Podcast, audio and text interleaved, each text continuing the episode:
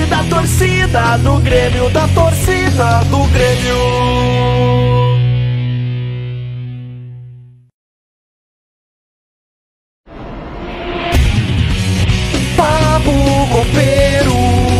Podcast da torcida do Grêmio, da torcida do Grêmio.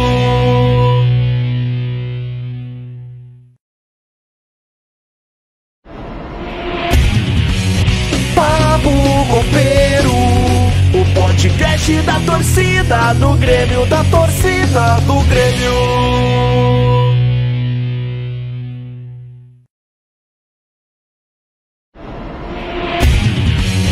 Papo Copeiro, o podcast da torcida do Grêmio, da torcida do Grêmio.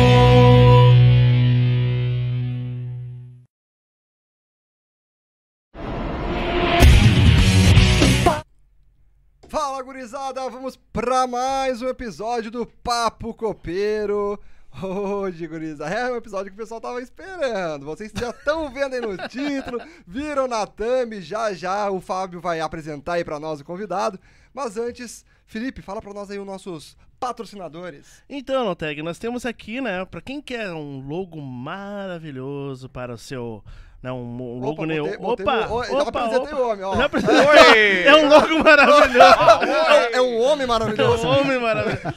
Não, pra você que tem sua, seu bar, sua loja, seu podcast e precisa de um logo neon, né? Procura lá Multiled Neon, né? No Instagram os caras fazem um logo bem bonito, né, Noteg? Exatamente. Então, tá aqui no- na descrição, arroba Multiled Neon no Instagram. E também temos aí o Cultura Gremista ou o Gremista Historiador. Podem pesquisar lá no Instagram, que é o cara que tem a maior coleção do Grêmio do mundo. Eu acho que mais do que o Grêmio. Tem coisas que o Grêmio não tem, né, Felipe? É, cara, eu, itens históricos, né, cara? Então, procurem lá, Cultura Gremista, o Gremista Historiador. A gente já não sabe exatamente. Tá aqui qual- na, na descrição, É, tá aqui os, gente- os dois, tá? O é, Cultura exatamente. Gremista e o Gremista Historiador. É isso Vai aí. lá e segue, e que em breve ele vai estar aqui. Ele vai falar muita coisa sobre seus projetos aí com o Grêmio, com esse memorial que ele tem lá em Balneário Camboriú. Então, Renato, apresenta pra nós aí o convidado de hoje. Pô, hoje é uma grande satisfação. Hoje eu tô com ele, que é comunicador, jornalista e cobre o Grêmio diariamente. Com vocês, Juliano Brito. Falou tudo menos que eu sou narrador. E narrador. Boa, agora o Renato se redimiu. Fã de Cavaleiros do Zodíaco. De Cavaleiro do Zodíaco. Tá Gran- certo. um grande narrador. É, pô, rapaziada, boa noite, né? Primeiro lugar, parabéns pelo estúdio de vocês, é topzera demais, bonito pra caramba mesmo. Legal também, né? Como é o nome da galera que faz? É Multiled Neon. Multiled Neon, legal, bar lindo também, bem feito. O logo de vocês é muito bonito. A vinheta de vocês eu não paro de falar, de cantar o dia inteiro quando eu escuto ela pela primeira vez, né? E, pô, cara, legal. Desejo todo sucesso sempre pra vocês, né? E Não, e lindo acho- estúdio. Pô, fa- tá, o áudio tá. Como é que tá o áudio aí? Tá, tá mais ou menos, Noteg? O que, que tá acontecendo com o áudio? Tá bem alto. Não, mas será que. Ah, tá. É, eu Tá tô alto. com o meu retorno aqui alto, não dá nada. Ah. O meu, o meu eu gosto de deixar alto, assim, tô acostumado. Né? Bom, e. O meu retorno tá alto. É por isso que os narradores Ah. depois ficam errando a letra Ficou ali, surdo, dizendo né? Finuto Minal! É verdade. Ou ficou subar na arena, eu boto lá em cima, né, meu retorno, pra ouvir a galera. Né, Aí é massa, né? É. Eu deixo sempre alto. E aí? Tá, agora sim. Ok. Agora, acho agora. Ok. Shopping? É, vamos só. Shopping? Shopping não. Meu número um. Número um, né? Eu sou o número um, né, cara? Então por isso que o meu retorno é número um. Aí? Muita balaca que eu sou. dizer. Agora bom, sim. tá bom, tá. Agora Melhorou? ficou. Tá, não, Tá tudo ótimo. certo. Não tudo tava certo. estourando. Daí agora a galera manda nos comentários, mas tá baixo o áudio de vocês. Ah! Mas, mas ô, Juliano, antes de tudo, cara, a gente queria te agradecer também, né? Porque tu deu a oportunidade. Antes era só um sonho a gente ter um. falar em estúdio. E tu abriu as portas lá no, da Copeiro TV, então, nós. Tamo né, junto. Pô, tamo nós- junto. nós- Vocês são os queridão, sempre foram, merece, né, meu? Tamo juntados. E somos- se precisar de novo, tamo lá de novo. E é vocês também, agora é parceria sempre. Claro, claro, tamo juntos. E, cara, vamos começar. Ai, vamos começar do começo, sempre fala essa coisa. Mas enfim, cara, ah, é o seguinte, é a segunda vez que tu vem aqui, então. ah, mas igual tem muita gente ainda que deve tá te conhecendo tudo mais. Conta um pouquinho da tua história, Juliano. Como é que começou a história de ser jornalista, ser um torcedor do Grêmio, identificado, fã do Cavaleiro, sabe? Um botou aqui, ó, a tropa do gordinho dos cavaleiros. aqui, A gurizada é uma figuraça, né? Mandar um abraço pra rapaziada que tá aí, já pediu o like, né? Pra fortalecer o canal.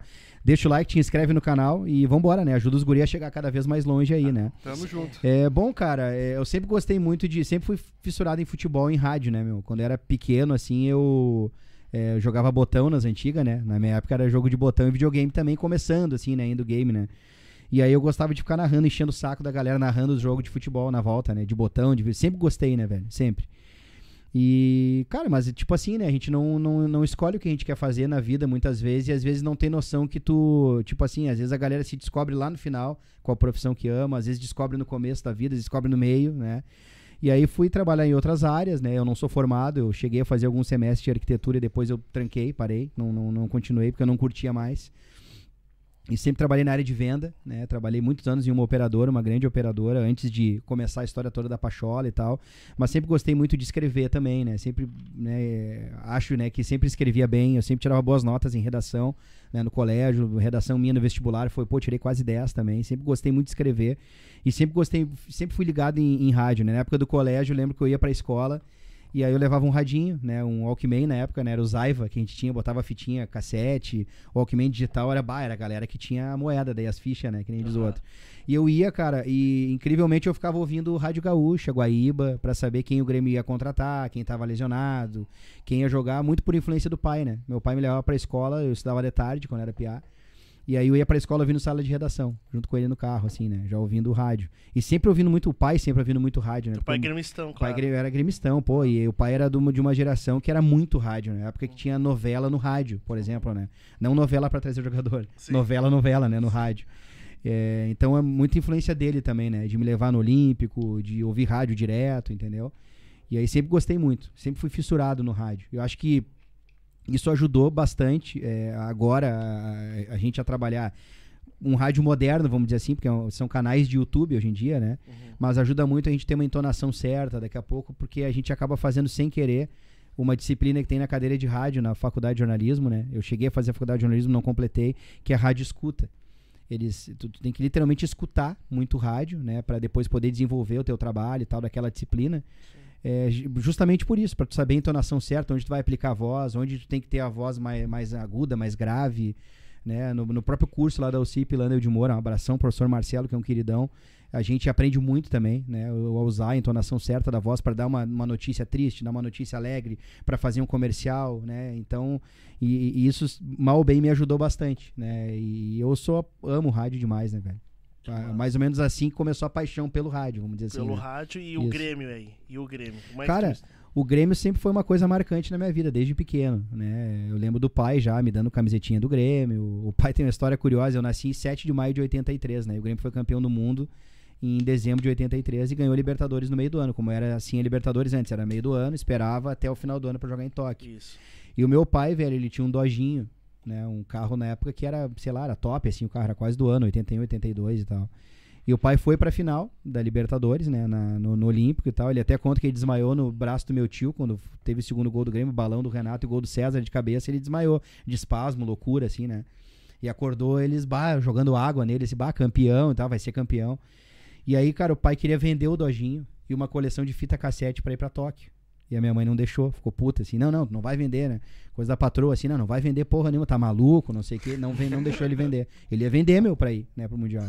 E aí, pô, que pena, ele perdeu, o Grêmio foi campeão do mundo, né? Perdeu de estar lá ao vivaço. Então, pô, o pai era essa loucura aí, né? Sempre foi, né? E brabo, e aí o Grêmio tomava um gol, ele, ah, não vou ver mais merda nenhuma, ele dava gol, ele vinha correndo, eu dizia que ia dava, sabe? O pai era uma Ou figura... seja, tá no teu sangue. Tá no sangue o Grêmio, sempre muito marcante na vida, né? Tanto que a gente lembra de muitas coisas, né? Bah, quando eu comecei a, fazer, a namorar a minha mulher, bah, em 2000, bah, o Grêmio tava mal, 2003. O cara baseia a vida pelas datas do Grêmio, às vezes, assim, né? É uma coisa meio, meio maluca, é, né? velho, que loucura. É uma coisa meio maluca. Então, sempre foi muito presente, assim, né? Sempre fui apaixonado pelo Grêmio, sempre. Tá, então. Vamos já direto agora pro. Vocês gostam, né? Vocês gostam. o que a galera quer saber. Então, Juliana, a gente já tinha falado contigo no, no, no primeiro momento, lá no início, né? Sobre a Pachola e tudo mais. Tu trouxe aí como é que foi a tua chegada, a criação da Pachola, na verdade. E agora a gente teve algumas declarações do Gabriel Lauxen e também referente ao que o, o Uhum. Mário Godoy falou sobre a, sa- a saída de vocês da Pachola. gente quer deixar aberto aí pra te falar algumas coisas sobre as declarações do Mário. Sim, sim. É, é, vamos começar do começo, né? Como começou né, a, a Pachola, né? Tá. E a gente, eu trabalhava, né? Que nem eu falei, numa área de venda, né? De uma empresa de, de telefonia. E um dia eu fui fazer um atendimento e aí eu cheguei para fazer um atendimento nessa empresa, que era uma empresa de comunicação visual. O Mário era o gerente de vendas lá, né? E a gente, pô, se lembrava, lembrava um do da época do colégio e tudo mais, né? Grêmio e tal. Ele tinha ido na final da Libertadores. Tem uma história engraçada que eu comprei um lencinho dele. Na, na, na final da Libertadores, estavam dando dois lencinhos, assim, com o logo da RBS. Raspadinha gaúcha, na época, né? Um, um símbolo do Grêmio. Um lencinho branco e um azul. E eu peguei um azul. Né? Não, minto. Eu não consegui pegar o lencinho. E aí eu cheguei no pá da escola, o Mário sempre foi da área de venda, ele tava vendendo os lencinhos que ele conseguiu pegar. Ele tinha os dele, tava vendendo alguns que ele conseguiu pegar, não sei como. Falei, bah, cara, eu quero o branco. Não, o branco eu só tenho um, só tenho o meu, eu te vendo esse aqui. Eu acho que eu dei dinheiro pra um refri pra ele, não sei, ele me vendeu o lencinho azul, né? Ele lembra dessa história até hoje. Onde se reencontrou ali, a gente conversou sobre isso. E aí, cara, é, quando eu cheguei nessa empresa, ele atendia ali e tal. A gente, pô, bah, quanto tempo, meu? Pô, que massa e tal. O que, que tá fazendo aí? Aquela resenha normal. Vamos marcar alguma coisa? Tá, vamos. E ficou no ar, assim, vamos marcar, vamos. E, cara, eu já sempre curtia, né, o jornalismo, sempre curtia o negócio. Aí o Grêmio começou a ir super bem, ali naquela época do Roger Machado, do Tic Tac, 5x0 no Grenal e tal. E o nome Pachola sempre chamou atenção, né, o lance Galdério, né. Bah, Pachola é um Galdério fanfarrão, que bota o pé em cima do sofá na casa da visita, aquela coisa meio Grêmio, assim, né, meio inconveniente, que chega pequenininho, vai lá e soca os caras que são grandes, né, que ninguém dá nada e tal. O Grêmio era muito, sempre foi muito assim nos 90, né. Ninguém dava nada pro Grêmio, mas o Grêmio incomodava todo mundo, né. Até hoje, até, até hoje. hoje é assim, né? hoje é assim. Então, bah, eu peguei e tive uma ideia, bah, eu gosto de escrever. Tá, eu tava começando ah, o lance do meme. Não tinha meme, né? Como tem hoje em dia, né? Falei, bah, vou fazer uma página de Facebook aqui, Grêmio Pachola, e vou inventar um logo aqui. Eu já mexia com logotipo, tá? Vou começar de, de arreganho, assim. vou- Aí tá, fiz a página e tal, escrevi um textinho ali, fiz um logotipo, botei, eu chamei o Mário, né, no WhatsApp. Ô, meu, me ajuda a administrar essa página aqui. Isso foi em setembro de 2015. Me ajuda a administrar essa página aqui, vamos tentar fazer bombar aqui, botar algumas coisas, que tu curte o Grêmio também e tal. Tá, vamos. Aí eu botei de DM e a gente começou a brincar ali, meu. Quando vê, meu, de um, sei lá, uma semana depois tinha uma cacetada de gente seguindo a gente já. E a gente fez uns aventalzinhos do Grêmio, foi tentar vender, quase deu uma ruim, porque não tinha o direito de venda do Grêmio, né? A gente vendeu pra uma Ah, loja com o logo do Grêmio. com o logo do Grêmio. A gente vendeu pra uma loja, a guria, a guria quase levou uma multa ou levou, não me lembro mais agora. Enfim, deu um rolo. Aí tá. Passou isso, a gente, né, setembro ali, chegou o final do ano, o, o Mário disse, "Ô, meu, vamos tentar encorpar, botar mais alguém engraçado, que tem o Gabriel, que ele imita o Silvio Santos, né? E vamos tentar botar o Gabriel aqui e tal, também é um cara que escreve super bem, né? O Gabriel é formado em letras e tudo mais. Eu falei, bah, vamos, só que ele, ele viaja, ele trabalha numa... O Gabriel tava na época numa empresa que fazia é, atendimento médico para o pessoal dos Correios e tal. Ele era, tinha um cargo grande de gerência, viajava por toda Santa Catarina. Eu falei, tá, vamos botar o Gabriel, não dá nada, vamos embora. Eu só não lembrava muito do Gabriel da escola, né? Até porque, a- a- apesar de não parecer, porque é um velho, né? Grisalho, ele é mais novo que nós, né? O Gabriel. É mais dois anos mais novo que eu, né? E três mais novo que o Mário, se não me engano. Tá acabado. Tá acabado. pra, te ver, pra te ver como nós estamos bem, né? um beijo pro Gabi, que é meu irmão. E aí, cara, a gente colocou o Gabriel ali, e aí num churra final de ano, nós tudo loucão, assim, conversando. Eu tinha eu tido uma ideia de fazer, eu já tava fazendo faculdade de jornalismo na Ubra, e eu já tinha tido a ideia de fazer um- um- uma rádio web de canoas, que era a Rádio Web Singular o nome. E aí eu fa- falei com um pra ser o cara que ia falar da música, o outro pra falar do esporte, o outro pra falar de política, pra tentar uns patrocínios. Já comecei a fazer um agito assim, tinha até logotipo, Só de coisa de canoas. só de coisa de canoas. Tipo, o né? Guto ia ser um outro lá. E- Um... o estilo taberna, entendeu? Ia ser o, um, o Mudinha, o tá? mudinho, né? Ia atrás do, né, um canoas mil grau da vida. Aí, bah, comecei com essa onda aí, e aí, um final de ano a gente tá ali fazendo um churra, né, cara? E aí a gente conversando, tá, mas porque, não, não sei quem é que falou, bah, por que a gente não faz uma rádio falar bem do Grêmio, então, né? Já que os caras falam mal, tem a imprensa vermelha, aquela onda de imprensa vermelha, ah, vamos fazer, bah, vamos fazer. Aí fui atrás dos streaming, ali, né, do, do streaming, pra gente poder contratar um aplicativo. A gente contratou um aplicativo bem precário, assim, na época, né, que, tipo assim, cento e poucas pessoas ao vivo só, e aí caiu o servidor. Isso em janeiro de 2016 já. Caraca. Aí, primeiro jogo nosso, eu lembro direitinho. Grêmio Brasil de Pelotas, fora de casa. O Grêmio teve que jogar em Caxias até. Eu não lembro por quê. Porque era uma punição do Brasil, eu não me lembro. E a gente fez no, no, no- no- quartinho da avó do Gabriel, nos fundos lá. Uma TV de tubo, volta e meia, a imagem falhava, saía, eu ficava inventando o que estava acontecendo. E o Grêmio ganhou de 3 a 2 de virada. Tava. Ficava inventando, vendo. Inventava, né? Pra não ficar mudo, né? Porque era só aplicativo. E aí o Grêmio ganhou de 3 a 2 Talento de narrador, isso aí. É, isso aí. E aí o O Grêmio ganhou de grande 3, narrador. de 3 a 2 assim, o jogo, e tinha 20 e poucas pessoas assistindo a gente, né?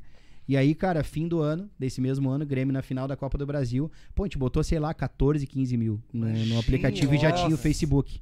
Aí já tinha rolado fazer live no Facebook, já tinha todo, né, um... Mas não era monetizado esse aplicativo ainda. Não era monetizado. A gente foi atrás de alguns patrocínios. O Papo Pachola não era todos os dias, eram duas vezes, na- uma vez, depois duas vezes. Depois passou a ser todos os dias, né? Daí a gente foi atrás de patrocínio já pra poder, daqui a pouco. A gente não sabia como é que fazia pra ir pra cabine. Daí a gente foi lá pro curso técnico, fez o curso, eu e o Gabriel e tal. Aí começou toda a história mais forte, assim, da Pachola. Mas, cara, eu não gosto de ficar falando, ah, porque foi a gente, mas, meu, quem começou a fazer live na cabine, live de programa com a carinha de cada um foi a gente e o Gabriel que inventou essa parada toda aí, meu. O Gabriel sempre manjou muito da técnica, ele conseguiu botar a galera, cada um com a carinha separada, a gente fazia assim direto, né? E, pô, graças a Deus foi uma sucessão, né? Foi trimassa. Né? A, a, a Pachola e, falando, né?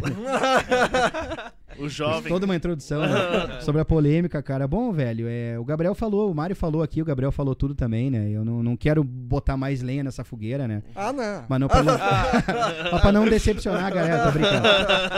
E, Nós estamos 150 pessoas, tá subindo a audiência. É. E, cara, botar a o- lenha. como é, que, como é que foi, assim, meu, né? Pra não, a gente não estender muito e não criar mais polêmica, né, velho? Até porque eu torço pra todo mundo, cada um faz o seu trampo, que todo mundo se dê super bem, desejo sucesso pra todo mundo, não tenho mágoa de ninguém, tá tudo certo. A gente já se estressava muito, né, por algumas questões de formas de trabalho, né? Que o Mário pensava diferente de nós. E quanto a isso, não tem problema, acontece isso em qualquer sociedade, tu pensar diferente. E a convivência também é uma merda, né, meu? A galera começa a brigar por qualquer coisa, né? É, O Mário sabe que ele é difícil, ele é complicado, às vezes tem que ser do jeito dele. Eu sou teimoso porque eu sou taurino pra caramba, então às vezes tem que ser do meu jeito, né? E o Gabriel era o cara mais tranquilo sempre da parada, ele ficava no meio do caminho, né? E eh, teve uma desavença, o Gabriel mesmo falou aqui, né? Que ele acabou meio que, sabe, não querendo participar muito dos programas. Ele ficava mais no CT, ele não ia muito mais pra Pachola e eu ficava muito lá. Então eu discutia muito com o Mário no dia a dia, né? A gente brigava muito, assim, né? Mas por coisa de trampo, né? Na- na- nada fora, né? Brigava e discutia muito e eu, e eu tava meio que es- estressado, assim, com isso, sabe, velho? Eu tava, às vezes, em casa, eu me estressava, levava pra casa isso, levava pra fora isso. Eu tava meio que ficando de saco cheio, eu não queria mais, sabe? E aí, cara, estourou a pandemia, né? Eu lembro direitinho, domingo o Grêmio jogou com o São Luís, ganhou de São Luís, né? Ganhou de virada do São Luís, 3 a 2 se eu não me engano, saiu perdendo 2 a 0 Acho que foi o São Luís na arena, já com a arena fechada, Ah, jogadores de máscara, tudo. Segunda-feira, velho, estourou o lance no Brasil todo. É pra ficar em casa e acabou, não tinha o que fazer. E como eu fazia parte do financeiro ali da Pachola na época, os sócios tinham recém-entrado, alguns patrocinadores já avisaram que iam começar a cancelar né, a- a- a- os patrocínios que a gente tinha. E o Banrisul avisou também que ia suspender os pagamentos. Eu pensei, porra, fudeu, meu, não tem o que fazer. Nós vamos ter que dispensar os meninos que trabalham com a gente, pagar o que der pra pagar pra eles, entregar lá a sala e cada um fazer de casa mesmo o lance, né? E eu lembro que no começo o Mário foi resistente, ele não queria. Ele, não, eu vou continuar ir pro estúdio, porque alguém tem que ir, mas não é por continuar, meu, a gente vai ter que pagar e não tem como pagar, né?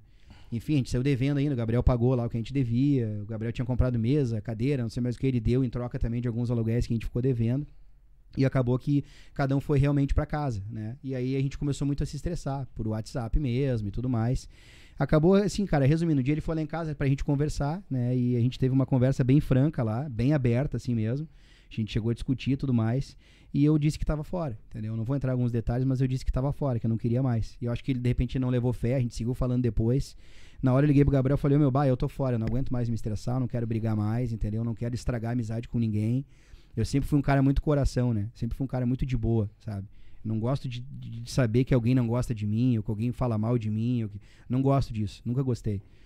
E falei pro Gabriel que eu tava fora. Gabriel, bah, meu, se tu vai tá fora, eu tô fora também, meu. Eu não vou ficar então, né? Tu é meu brother, a gente se dá bem e tal. Eu já tá- também já tive aquela outra desavença, então já não tinha mais saco, eu também vou sair e tudo mais. E na época, meu, eu tava narrando game. E eu ganhava muito bem, velho. Eu ganhava. Tu sabe como é que funciona, né, Aham. velho? Aí o. Não sei como me descobriram lá, me chamaram, perguntando se eu queria narrar game. E é uma. Perdão a palavra, uma putaria narrar game, porque é difícil, é muito, Muito corrido, rápido, é muito né? Porra, o cara tem o, o, o, o nick, por exemplo, sei lá, é o nome do, do, do Marlon, é, é, o nome do teu, teu nome é Marlon. Aí o, o nome dele lá na, na, na, na Play Store, lá na, na, na, PSN, conta- na na PSN, PSN, o nome é. dele na PSN é Marlon, não sei o que, Fodão 08. Aí tu pega 22 bonecos, que é o Marlon Fodão 08, o Ah, dragão, Tu, tu narrou o próprio. O... o, o, que é cada um comando seu. É, né? ah, nossa, É, Um, 11 X11, contra 11, X11. X11, X11. E aí, tipo assim, aí tem o Marlon. Imagina, aí tem tu que é o Marlon Fodão 08. Aí tem tu que é o Fábio Dragão, não sei o que, 25. Só que tu quer que te chame de Eduardo. Por que que tu achou- olhou ele e achou dragão, mas enfim, Pô, dragão, é um bicho legal. né? mitológico. Aí tu né? imagina, tem tu que é o tigre não sei o que 28. Aí tem tu que é o dragão não sei o que das quantas. Só que tu quer que te chame de Diego. Aí, o PCN é desse tamanho. E aí tu tem que decorar rapidinho o nome. É, é difícil, né, meu? Então eu tava narrando game pra CBFDV, né? Confederação Brasileira de Futebol, Futebol Digital. digital virtual. E alguns. E, e- aí, come- aí os caras começam a te chamar, né? O cara de- do Pernambuco te chama, o cara de Brasília te chama. Aí o Guerreiro Narrador ficou meu brotherzão, meu amigão meu. Ah, meu, meu bruxo. Começou a me também. indicar um monte de trampo e eu comecei a ganhar bem, meu. Fazia às vezes assim, ó. Fazia, sei lá, 7, 8 jogos na noite. Os caras pagavam às vezes 100 pila por jogo. Boa, Comecei a ganhar muito bem, meu. imagina. Tu deve ter aprendido Uma muita noite. coisa, né? Muito, meu, porra, muito. E a galera começou a gostar, porque eu narrava rádio no game, entendeu? E a maioria da galera narrava, tipo, futebol da TV. Eu narrava na loucurada no game. A galera começou a gostar e começou a me convidar pra narrar cada vez mais. E aí, nesse meio tempo, falei pro Gabriel que eu tava fora. E falei, ó, Gabriel, eu tô ganhando bem aqui, eu tô narrando game, é o que tá me segurando na pandemia. O Gabi, não, meu, eu tô vendendo meus telefones bem. Falei, bah, por hora eu não sei o que eu vou fazer, eu não vou fazer nada de Grêmio. E a gente anunciou isso, que ia sair lá por maio. E a gente ainda levou fazendo alguns programas, né? Voltou o futebol, a gente já fez ainda uns dois, três jogos, né, para preparar a nossa saída e tal. E a gente fez um vídeo comunicando que ia sair. A gente fez antes uma live com todos os sócios. E aí até um, um dos guris lá, o Tide, que é um dos sócios dele até hoje, gente boa pra caramba, falou: Bah, meu, legal a decisão de vocês, decisão não legal no sentido dele gostarem, mas tipo Sim. assim, legal o jeito que vocês estão comunicando, super maduro e tal. E nós, da nossa parte, tá tudo certo, meu. A gente saiu sem pedir um real, entendeu? A gente só recebeu o retroativo que o Banrisul cancelou de pagar. A gente cancelou em. A gente recebeu o retroativo a fevereiro, março e abril, né? E aí dali em diante o Banrisul tinha parado de pagar. A gente até trabalhou alguns meses ali, mas não quis receber, por isso recebeu só o retroativo, tá tudo certo. Então a gente fez uma live, fez um- uma live, não um vídeo, que foi para na Pachola comunicando a saída e saímos, meu, entendeu? Isso em fim de junho, início de julho. E a gente estourou com a Copeira em setembro. Então a gente ficou esses meses aí, eu fiquei jogando game. Acho que lá um mês depois que, a gente, que eu saí da Pachola, eu falei, Gabriel, bah, meu, não tem como, meu, ficar narrando game. Não vou assistir um jogo do Grêmio, eu não vou estar narrando, não tem como, meu, entendeu? Sabe, é um lance que eu amo, né? O Grêmio, eu adoro. A gente ainda perdeu o Grenal, aquele do cavalo cansado, assisti com o Bruninho. Perdi não ganhei, né? Porque eu vi com o Bruno. E com o Gabriel, a gente viu lá em casa, o Grêmio ganhou o jogo. Eu, eu bah, me senti um peixe fora d'água total, assim. Como é que eu não tô narrando a- o jogo, velho, sabe?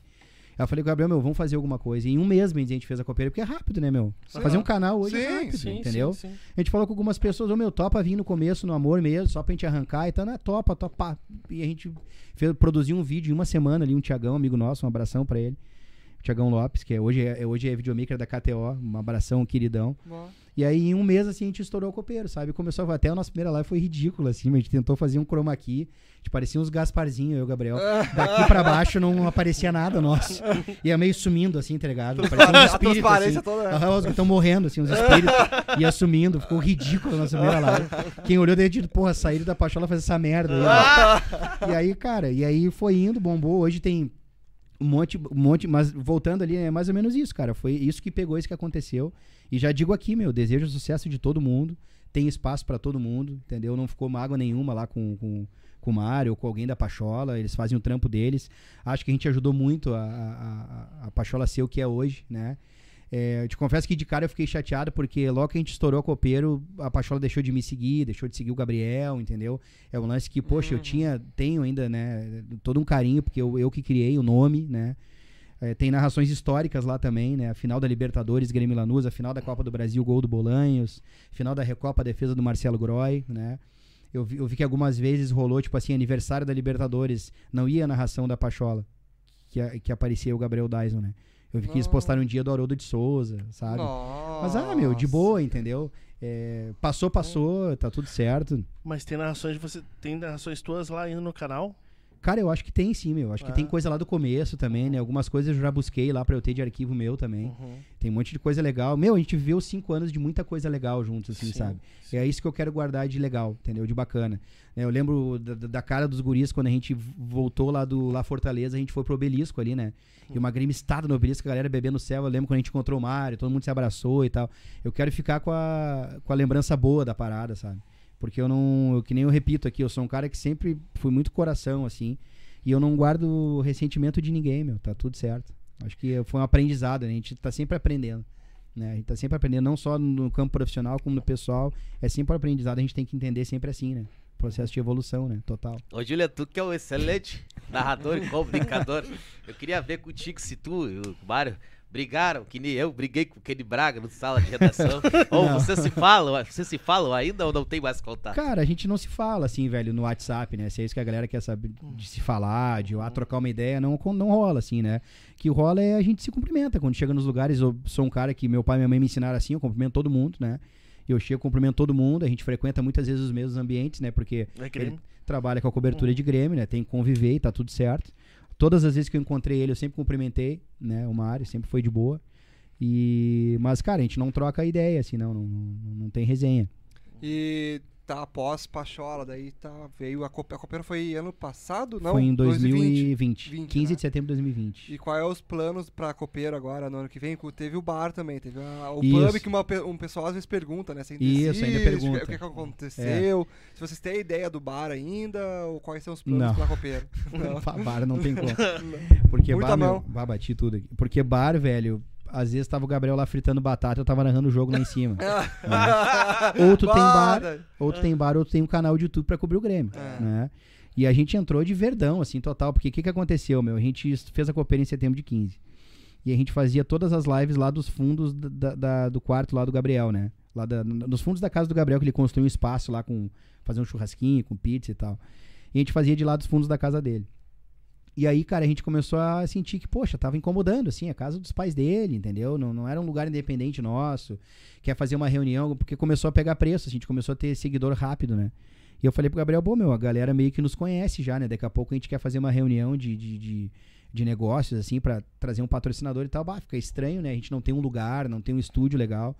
Vamos procurar alguma coisa? Bah, vamos. E a nossa ideia era procurar uma casa, pra já nessa casa a gente ter o estúdio da Copeira e outros estúdios pra gente alugar o espaço. Não fazer podcast, aluga e faz o que tu quiser. Toca, né, batera, gra- passa, um- grava uma música, mas deixar uma estrutura massa. Uma paródia. Isso também. tá ligado, né? E aí, né, é, aluga lá o teu espaço e tal. Daí a gente viu essa casa onde era o bar ali, na Cezefredo, né? Que é perto onde a gente tem o estúdio hoje. A gente viu ali a casa e tal, isso em janeiro de 2021 já. Alugamos a casa. Em março de 2021, infelizmente, a gente perdeu o pai do Gabi, né? Que era que nem um paizão pra mim também, o cabeça, né? Que era um amado, assim, um querido. E aí, cara, o Gabi meio que, pô, normal, né? Ficou fora da casa, assim, meu, uns dois meses, sabe? E a gente já fazia, né, o, o, o, o- a live copeira, já fazia um monte de coisa e tal. E eu fiquei bem dizer sozinho, né? Eu já manjava um pouco de técnica, tive que aprender muito mais, que eu ficava ligando pro Gabriel pra ele me dar uma força e eu respeitei total o luto do Gabi, né? Pô, tá tudo certo, meu irmão de vida, pô, vai no teu tempo, né? E eu segui fazendo sozinho as coisas. O Daiso me ajudando bastante. Na época a gente tinha a Kel também, que veio de Santa morar aqui, nos ajudava também e tal. E aí, quando o Gabi voltou, velho, a gente tava um dia na casa ali, eu falei, meu, o que, que nós vamos fazer com essa baita casa aqui, velho? Não construímos estúdio porra nenhuma, tem só o nosso estúdio. É uma baia, assim, uma casa, né? Uma cozinha, os quartos em cima e tal. Aí a gente falou, meu, vamos meter um bar, velho. Falei pra ele. Vamos meter um bar de game, a gente pendura um monte de coisa aqui e vamos fazer um bar de game, azar. Meu Deus do céu, você não tem noção a pista que é, meu. Eu imagino. Não cara. tem Eu noção, meu. imagino, Eu imagino. Aí vai atrás de fritadeira, vai atrás de não sei o que, chapa, vai atrás de freezer, vai atrás de decoração, vai atrás de não sei o que. E aí tu monta tudo e tu olha assim, bah, ficou trimassa. E tu olha os bares do lado, puf, teu bar é, parece um boteco, meu. Entendeu? Com os pallets, pintado à mão, com spray. Era tri, meu. Dia de jogo do Grêmio, a galera ia lá, sentava no chão, não tinha espaço. De tanta gente que ia. Bah. Só que é foda, porque a gente pegou o ano que o Grêmio tava caindo, né? T- Jogo a jogo o Grêmio morria um pouquinho, né? Aham. Nos ferrou isso. A gente não tinha grana pra investir, tem um monte de funcionário, apesar de no dia do jogo era uma loucura. Eh, Teve jogo que a gente nem fez, porque eu tive que ajudar lá, servir e tudo mais. E, cara, a gente não tinha expertise, não tinha experiência de ter um bar, entendeu? Como é que é tocar um bar? Ah, eu tenho que estar o dia na Ceasa, comprar fruta, não sei o quê. Tem que estar o dia, tem o fornecedor do bife, o, o fornecedor da cerveja. Nossa. Pagar o boleto no meu é um problemaço, velho. Problemaço. E aí, no fim, a gente decidiu fechar, sair fora, né? No fim desse ano. Nunca pensou em abrir, mas colocar alguém pra tocar? Não, cara, é porque tu tem que estar junto. Né? Que nem o ditado diz, o olho do dono engorda os bois. É, tu tem que estar exatamente. junto sempre, velho. Sempre, entendeu? Hum. Então a gente decidiu fechar, a nossa parada não é essa, entrar outros sócios na, na, na, na Copeiro, né, comprar um pedacinho da Copeiro. E a gente foi pro estúdio que a gente tá hoje, que é o estúdio mais a fuder que eu já tive na vida, né? Vocês É foram lá, massa, vocês sabem, né? demais. Eu sou apaixonado no nosso estúdio lá, Muito sabe? massa. Então a gente foi pra ali e focou só no, no futebol e fazia um ano assim, ó, cobrindo o Grêmio no dia a dia. Ó, falei pro Gabi, eu vou contigo pro CT pra aprender também. Quando tu não puder ir, eu posso ir. Então ficava um cobrindo o outro. Vamos puxar o Dyson pra, junto com a gente, né? Que o Dyson, poxa, um monstro. um esse monstro cara, é. Esse cara é vai vir aqui um- ainda, porque esse Vamos cara é trazer, o vamos pai, trazer ele. Tem que trazer ele aí. Tem É que um dizer com o Lau, sim. E Vocês tudo junto. fazer um Boa. Não, a gente boa. quer fazer ele ali fora, daí vai ser diferente. Porque aqui dentro não vai caber todo Não vai mundo. caber todo mundo. Mas a gente faz ali uma churrascada ali e faz um Baita, negócio baita. Sou muito parceiro, só convidar. E aí a gente puxou o Dyson pra estar junto com a gente, que é uma memória incrível, né, cara? E a gente realmente conseguiu um ano focar só cobrindo o Grêmio, fazendo todos os jogos com o mando figurino. Voltamos a fazer da Arena também, graças a Deus, né? Passou o negócio da pandemia todo. Não passou, né? A gente pode dizer que ainda tá numa pandemia, né? A galera tem que seguir vacinando cada vez É, mais. na, mas China, na China teve um. Teve um surto Um agora e eles surto fecham tudo, né? Lá eles são É. radicais pra caramba, né? Então a gente tem sempre que estar cuidando e cada vez que sai, né? Ah, tem a nova dose, quinta dose, sexta dose. Cara, vamos tomar na água, assim, gelada, com limãozinho e gelo ainda por cima, né? Mas Vamos pelo teu tomar. histórico de atleta, tu, tu acha que precisa tomar essa vacina mesmo? Não, tem que tomar. tem, que tomar, tomar? tem que dar até na testa do Bolsonaro. Aliás, ele tomou, mas escondeu, né? Cagalhão. É, tá, Não 100 sei se anos. ele tomou, hein? Não 100 sei anos. tomou. Tomou, botou 100 anos. Agora vai sair o sigilo dele. Vamos ver o que, que vai sair. Mas enfim, cara, é, é mais ou menos isso. E aí a gente tá, cara, pro, pro ano que vem, né? Vocês É, perguntaram, né? projetos. sim. Aí então, cara, a gente numa live aí esses dias, essa história é legal também de contar. Me fale se eu tô. Me, podem me interromper se eu tô Não. me passando demais. Não, né? é contigo, é contigo. Se é eu tô contigo. falando muito. Capaz. E aí, cara, essa história é engraçada. A gente tava numa live esses tempos, né? Eu não vou dizer o nome da pessoa que deu, né? Mas enfim, tava eu e o Gabi conversando sobre carro. O Gabi é um cara que manja muito de carro, né? Ele gosta muito de carro antigo, ele consome muito vídeo, ele entende, teve Fuca, teve. tem- enfim. E a gente tava conversando, daí eu peguei e falei um dia na live. Falei, pô, meu, é, é- meu sonho é ter um Fuca. Falei sempre pro Gabriel, bah, eu queria ter um Fuca, né? E tá, acabou a live, me chamou no WhatsApp, um cara que escuta nós há muito tempo. Falou assim, ô meu, eu vou te dar um Fuca. Falou assim. Mentira. o cara te deu. Deu o Fuca. Fuca. Eu falei, ah, menti- mentira. Eu falei, "Pê, não quero Fuca nada. Fiquei com vergonha, né, meu? Vou aceitar um Fuca, né? não, vou te dar o Fuca. Tem um Fuca aqui e tal, assim, assim, eu vou te dar. O, o valor é tanto e tal. Barato, tá? Pra galera não achar que, meu Deus, me deu um Fuca de. Baratinho, assim. E eu vou te dar e tu vai lá buscar o Fuca e tal. Ou, pode, né? Vai lá buscar. É, Lá em Salvador do Sul tava o Fuca. Um Fuca azul celeste ainda por cima, né? Pô, já pintadinha. Que é o Fuca, o Fuca aquele dá todo mundo soquinho, né? Fuca azul. Aí o Fuca pessoal azul. soqueia um outro. Aí foi eu o Gabriel, subi uma serra e eu desci de Fuquinha, né? Aí eu tô com o Fuca. O Gabriel pegou uma Brasília agora. Né? Ah, ele comentou. E a gente tá com a ideia de. Tá com a ideia não, tá com um projeto montado, a gente já tá apresentando o projeto de viajar com os dois carros, né? A gente vai começar o gauchão, se der tudo certinho, beleza. A gente fechou, tá pra fechar uma parceria com uma oficina que cuida só de carro antigo em Porto Alegre. Fechou tudo certinho, o gauchão bombou, a gente até Rio e São Paulo nós vamos fazer todos os jogos com os dois carros. Bah, que E show. filmando tudo, né? Fazendo uma trip e tal. Com as duas carangas, nada identificado, pra não dar quebradeira nos carros e tal, né? Ô, o jogo me leva, um dos jogos me Vamos, leva. é, me leva. eu também. Vamos certo. Leva E longe. aí tu, e aí tu filma, nos Você, ajuda. é, né? claro, não, fazer um Aqui vídeo. é fudido nos vídeos. fazer um vídeo Claro. fala. E aí a gente quer viajar com os carros, meu. Que o Gabi tem a, a. Brasília dele é um amarelo primavera, né? Que tem nomes muito específicos dos carros mais antigos da Volks. O meu é azul Itaipu, meu Fuca, ele até saiu agora lá da Tecno Alto, mandar um abração lá pra eles também, pro André, pra rapaziada.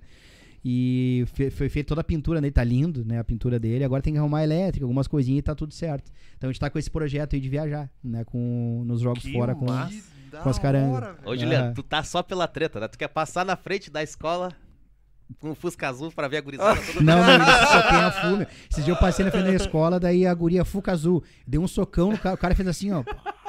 Fez uma cara assim, deu um socão Ainda- assim aí- aí o né? pessoal ainda faz isso. Aham, então, fa- todo mundo faz, meu. Ah, que da hora. Onde né? passa, a galera sabe faz.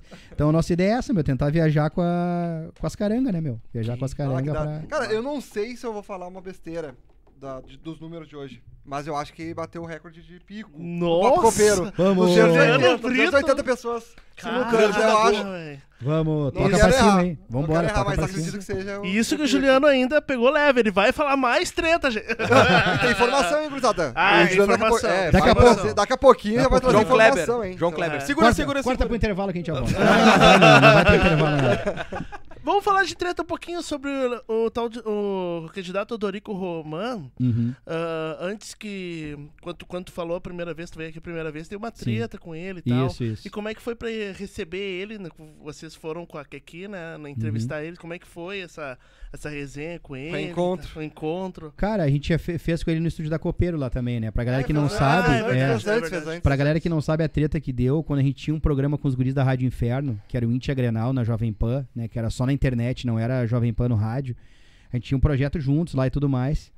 E aí um dia numa uma mesa redonda, a gente debatendo com os colorados e tal, um dos guris do Inter me perguntou, meu, por que, que o Odorico tá indo embora do Grêmio, afinal? Eu falei, meu, acho que é porque os jogadores não curtem ele, né? O que tá rolando aí, tinha um áudio do Edilson.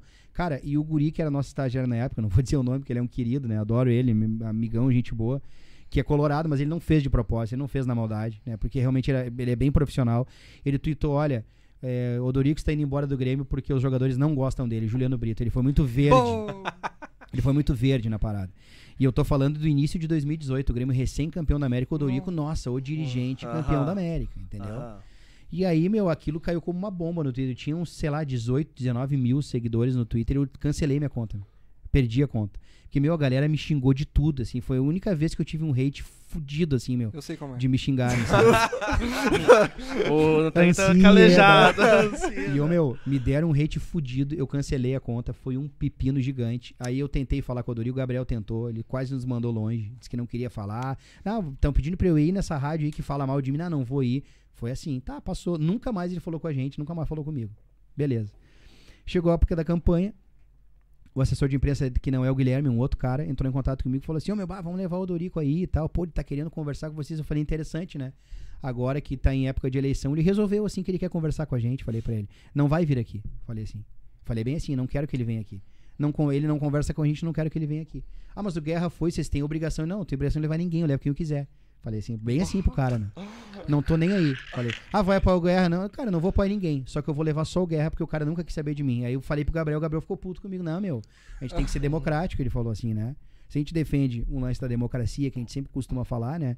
Vamos ter que trazer o cara Olha só, também. você esperou em mim então? Não, vai, acabou! Não, vai, acabou, pô!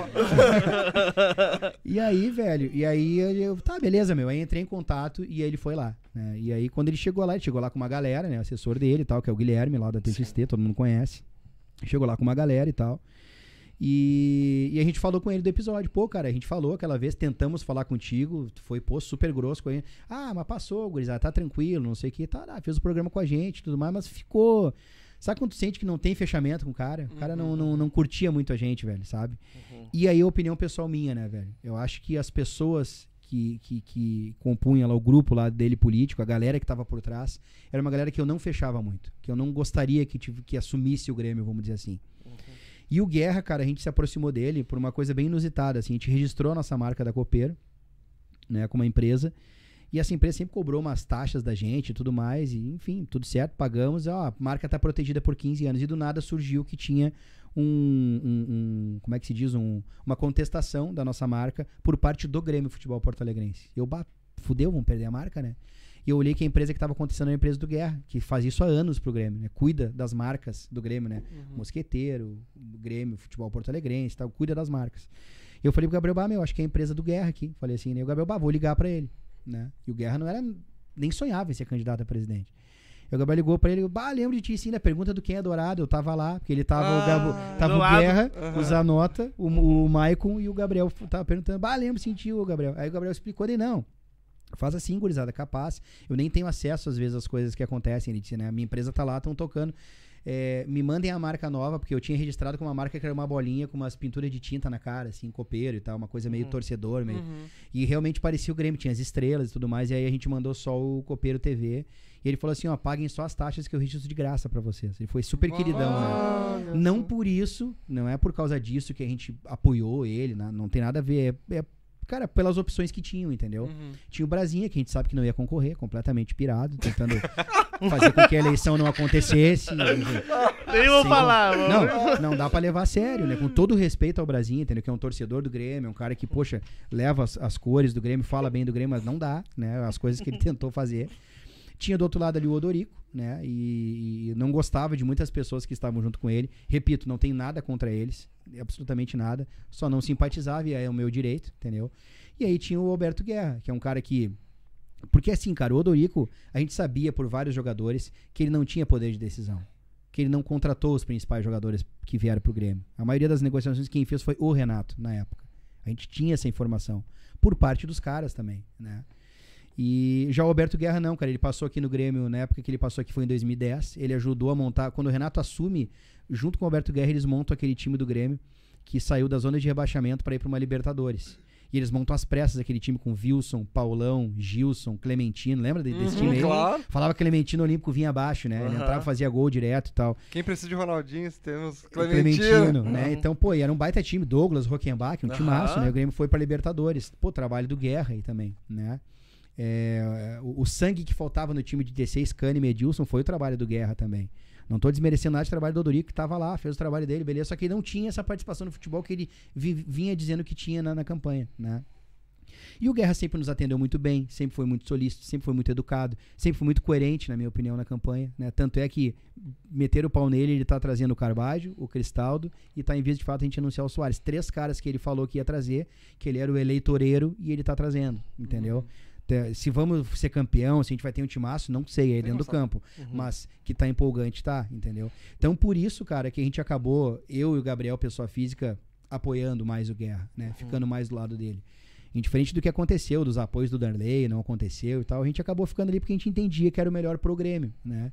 E eu acho que na vida a gente tem que ter lado, meu. A gente não pode ficar em cima do muro nas coisas, né? Ah, eu vou ficar aqui porque se o fulano ganhar, daí ele não vai me atender, como falaram pra mim. Uma pessoa lá da, da, da, da campanha do Odorico, cuidava da parte de imagem dele, um dia me chamou e falou, bah, meu, tu postou que o Guerra quer o Kahneman, mas tu não postou que o Odorico disse que quer também. Eu falei, meu, eu nem sabia que o Odorico falou isso. Um dia que ele falou, não, falou na rádio tal, posta aí. Eu falei, não, vou postar então, tem problema. Fui lá e postei.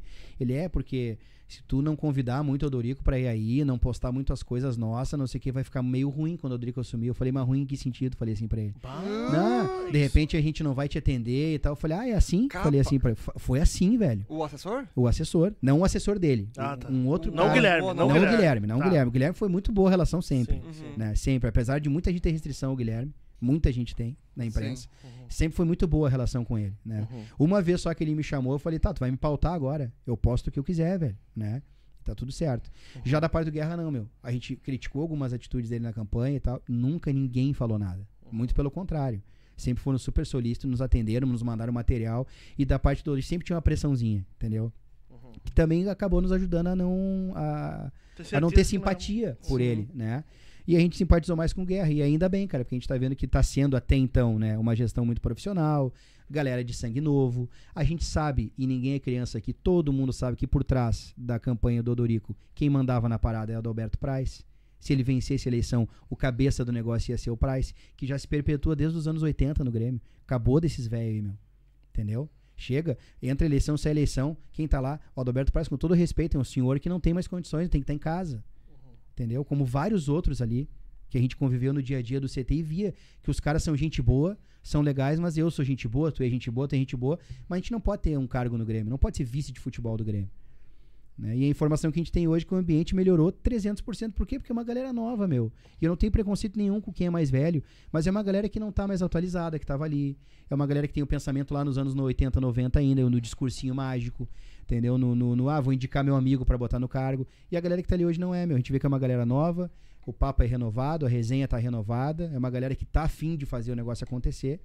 E não é aquela galera cansada que já tá anos no clube. Ah, Tu tá anos na mesma coisa, meu. Tu não tem, de repente, daqui a pouco motivação, tu tá cansado de fazer aquela mesma coisa, tu não consegue te reinventar, é difícil. Entendeu? Tu não vai nem pra, pra imprensa, tu não fala com as pessoas. Tu não fala, sabe? Olha agora a gestão do Guerra ali, a gente viu o Paulo Calef ali. Isso, Nossa, falam com todo mundo. tu- falando com todo mundo. Com todo aí. Cara, a mundo. gente tá sabendo o que tá acontecendo por causa dessa nova gestão. Exatamente, exatamente. Isso é e aí o, e a culpa do Romildo nisso tudo, cara, é de não saber dizer não pra muita coisa, né? Ó, eu vou te demitir, velho. Agora eu vou, ele não queria se indispor, ele é um cara que não, sabe? E Político. político, né? E acabou, enfim, cara, a- acontecendo a tragédia toda que aconteceu pra mim muito por conta não porque aconteceu dentro do campo, mas o fora do campo era o reflexo total. Não tinha união nenhuma, meu. Não tinha resenha nenhuma. Papo de cá, porque eu entrava no vestiário, entrava nada no vestiário, meu. Denis Abrão não entrava no vestiário, ninguém entrava no vestiário daqueles caras. Era só Miguel, meu. Entendeu? Só falação, né? Ah, tá isentando os jogadores. Cara, de certa forma eu tô. Entendeu? Porque. Vamos lá, cara. Foi uma, uma salada de fruta de coisas que aconteceu aquele ano. Né? Primeiro lugar, demitiram o Renato da forma que foi. Né? O cara no hotel com Covid e tal. Demitiram não, apurrinharam a paciência Ah. dele até ele pedir, na, tô fora. Os jogadores pediram pra ele ficar ainda. E se o Renato tivesse ficado, o Grêmio não tinha caído. Não tinha. Não Pode ter tinha, certeza não que não tinha, tinha caído. certeza não tinha. Que que fo- claro que é fácil dizer depois do que aconteceu, né? Como a gente sabe muita coisa de bastidor, o que, que era pro Romildo ter feito? Vou convocar uma coletiva, Renato. Nós vamos dizer que é um ano de reestruturação, que vai ser difícil a gente ganhar alguma coisa, né? Vamos dar essa mensagem aí pro torcedor. E tá tudo certo. Nós vamos começar a contratar jogadores, vamos reformular o elenco, vamos preparar pro próximo ano. Vai ser difícil da galera entender, vai, mas eu vou te dar essa proteção aqui. Ele não deu essa proteção pro cara, meu. Deixou o cara do CA dele bater no cara de graça, dizer que não dava mais, que não, entendeu? Aí trouxeram o Thiago Nunes e ficaram naquela palhaçada de postar pranchetinha no meio do campo, tirando a onda do Renato, tipo assim, Aham, agora tem aham. treino, antes não tinha, sabe? E a informação que a gente tem dos caras é a seguinte: o Grêmio tava fechado com o Diniz. Os jogadores fecharam com a direção no Diniz. Dois dias depois anunciaram o Filipão. Entendeu? Ah, mas não é o que os jogadores querem, meu. Qualquer clube de futebol do mundo, tu vai sentar com os caras e tu vai decidir o que vai ser feito. Tu não vai decidir da tua cabeça. Porque quem convive com o treinador no dia a dia são os caras. Entendeu? Quem traz muito jogador pro, pro Grêmio são os próprios jogadores, meu, como qualquer empresa. Sim, É. tá acontecendo com o Leiva, tá sendo o Soares, por exemplo. Também, quer ver um grande exemplo, meu? Vou dar um exemplo aqui da, da gestão rumo negativo, tá?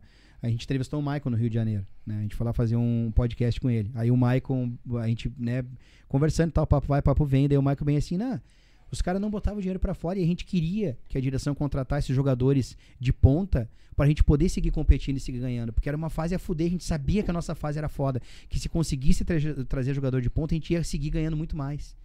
Então era por isso que a gente brigava sempre. E o que, que aconteceu? Renato foi na direção, pediu um centroavante. Direção não tinha grana. Vê quem é que tu vai trazer, a gente não tem grana. Falou assim, a gente tem é tanto. Não tem. Porque o Renato sempre teve assim, ó, a lista A, B e C, que ele mesmo falou esse ano isso. A gente sempre dizia isso, ó, o Renato tem as listas dele e tal. Aí o Renato disse numa entrevista coletiva esse ano, ó, eu tenho a lista A, que é a lista top, que nós vamos chegar nas cabeças, tenho a lista B, que e eu tenho lista C que depois não venho me cobrar grandes resultados, porque se me der um material humano que não é legal, não vai acontecer. E aí, cara, né, o papo do centroavante, ele chegou no, no- chamou as lideranças do elenco, Maicon, Marcelo Oliveira, Diego Souza, Jeromel. Ó, cara, eu preciso de um centroavante, me deem nomes aí, porque eu não sei quem a gente trazia. Não tem grana. Ó, era assim a contratação do Grêmio. Por quê? Como é que ele vai largar na mão do Paulo Luz pra buscar um centroavante, com todo respeito ao seu Meu. Paulo Luz? Né? Como é que vai largar na mão do, do Marcos Hermo? Todo respeito ao Marcos Hermo, mas não tinha tanta experiência assim no futebol. E tinha tido uma passagem ruim antes, anos atrás. Então ele bem assim, se eu não decidir eu, os caras vão decidir por mim, quem toma no cu sou eu. Entendeu? Cai em quem? No do treinador depois. No do treinador. É isso aí, os caras gostam de complicar, né? O futebol é tão simples, principalmente pra gente competente, né, Juliano? É isso, cara. E cai no do treinador, entendeu? Então, como é que foi? Ele chegou nos caras, ó, querem um centroavante. Cada um disse o nome e o Maicon falou, ah, eu tenho o Diego Souza aí. Aí o Renato disse, Diego Souza? Mas tá jogando bem ainda? Sim, tá no Botafogo. E a gente perguntou isso aí pro Diego Souza, numa coletiva esse ano lá no CT. Coletiva aí durante a semana, depois do treino, o Diego Souza foi lá pra coletiva. E aí o Diego confirmou. E ainda disse que o Maicon ligou pra ele. O Maicon nos contou e o Diego confirmou, né? O Maicon disse que ligou pro Diego e falou assim: Ô meu aí, tá, tá pilha em jogar no Grêmio aqui e tal. Falamos com o homem aqui, ele se interessou e tudo mais, né? E ele, pô, aí com vocês? Mas eu vou chover fazendo gol aí com vocês. Mas eu vou amanhã jogar com vocês aí. Ele, então tá, então fica fininho e te apresenta, porque o homem quer e tal. O cara foi assim. Já chegou metendo gol. E né? aí tá aí o Diego Souza, né, meu? em- em- ele, ele, ele estreia no dia. Ali quando, naquele Grenal, que ele faz o Grenal. gol de cabeça, né? Do PNC com eles, que é na Rio, no Beira Rio. Ele estreia naquele Grenal, cruzamento de cebolinha, gol dele. Cara, de fevereiro de 2020 pra cá, ele tem 80 gols, o Diego Souza. 80. Ele é o artilheiro da Artilheiro Arena, da- artilheiro do século, artilheiro dos Grenais no Beira Rio. Ele e o. Esqueci o nome do outro. Ah, é, ele é artilheiro também no. no Dos Grenais no Beira Rio é ele. Caramba. Tem quatro gols. Ele e o. Se o não tá aqui, ele me ajuda. Mas enfim, não me lembro. O É um, é- é um Daz é jogador dos anos passado. 70 que jogou no Grêmio, né? Enfim, então, cara, eu, eu sou fã do Diego Souza, né? Eu sou, sou fã dele, né? Até tô dizendo aqui que o Soares vindo, velho, é um grande reserva pro Diego Souza. É, não, só, só pra ah, atualizar, batemos 400 pessoas. Ô, simultâneas. Muito obrigado a todo mundo que E tá agora? acompanhando. Se inscreve aí e deixa teu like. E agora nós vamos entrar nesse assunto, já que tu deu a deixa. Eu queria entender qual é a tua expectativa. qual é a tua expectativa em relação ao Soares? E se tu tem algum bastidor desse todo esse embolamento do Grêmio na negociação? O que tu tem a nos dizer? É, cara, expectativa é a melhor possível, né, meu? A gente tá falando de um jogador que é o grande goleador da seleção do Uruguai, né? Eu acho que é o maior, é o maior goleador, é o, é o cara que mais fez gols com a camisa do Uruguai e é o maior ídolo da seleção do Uruguai, né? Ao lado do Cavani, mas eu acho que o Soares tem mais história que o Cavani na Europa, né? É um cara que, né, tava no trio, o famoso trio MSN, é o cara que é campeão de Champions League, É um cara que, poxa, dispensa comentários. to- todas as histórias que ele tem em Copa do Mundo, a mordida, o pênalti. É um cara sanguíneo pra caramba. Né? A gente vê que pra ele não importa dinheiro. Ele veio jogar no Nacional do Uruguai, no futebol uruguai quebrado. Ainda ele tem 8 gols em 14 jogos e 4 assistências, né? E os golaços, né? Não, Só não- golaço. Não, qualquer gol. É, é um cara que dispensa comentários. Ele é competitivo. Ele foi eliminado de uma Copa, agora tava chorando pela injusti- injustiça que fizeram com o Uruguai, né? É um cara que me agradou, que o, o Paulo Calef falou esses tempos em uma entrevista em, uma, em uma- um canal de TV aqui da capital, dizendo que o- ele perguntou qual seria o valor da premiação para Libertadores em 24. Ou seja, ele já tá com um plano de ir bem esse ano para meter o Grêmio na Libertadores e ir pras cabeças em 24, entendeu? Então é um cara que já chega assim, com- com- sendo competitivo. Porque tá no sangue, né? Ele é competitivo, ele é assim, né? E se o cara escolheu vir pro Grêmio, cara, poxa, né? E aí contando um bastidor aqui, é, a gente teve uma conversa com Guerra é, é, agora, essa semana passada, e ele disse, ele tá louco para vir para cá. A gente sabia muita informação já disso, só que por ética e por a gente conversar muito com eles, por ter uma proximidade, a gente não postou muita coisa. Que ele tava louco para vir para cá, isso aí todo mundo já sabe, né? Que f- né, quando a gente conversou Guerra, faltava 2, 3 milhões para fechar o, valo- o valor do patrocínio, né? Do valor anual. Faltava um patrocinador para bancar 2, 3 milhões. E aí acabou acontecendo nesses dias depois, né? Depois de- desse encontro que a gente teve. Então, muita coisa a gente sabia, assim, de bastidor, sabe? Sobre a negociação, né? E foi nos apresentado um vídeo que, se Deus quiser, ele vai ser apresentado. E esse vídeo vocês vão ver que vai rolar, eu tô dizendo antes. Opa! Um vídeo de 4 minutos, mais ou menos, né? Cara, o vídeo é arrepiante, velho. O vídeo diz assim: é, uma, é um cara falando em espanhol, espanhol uruguaio, assim, né?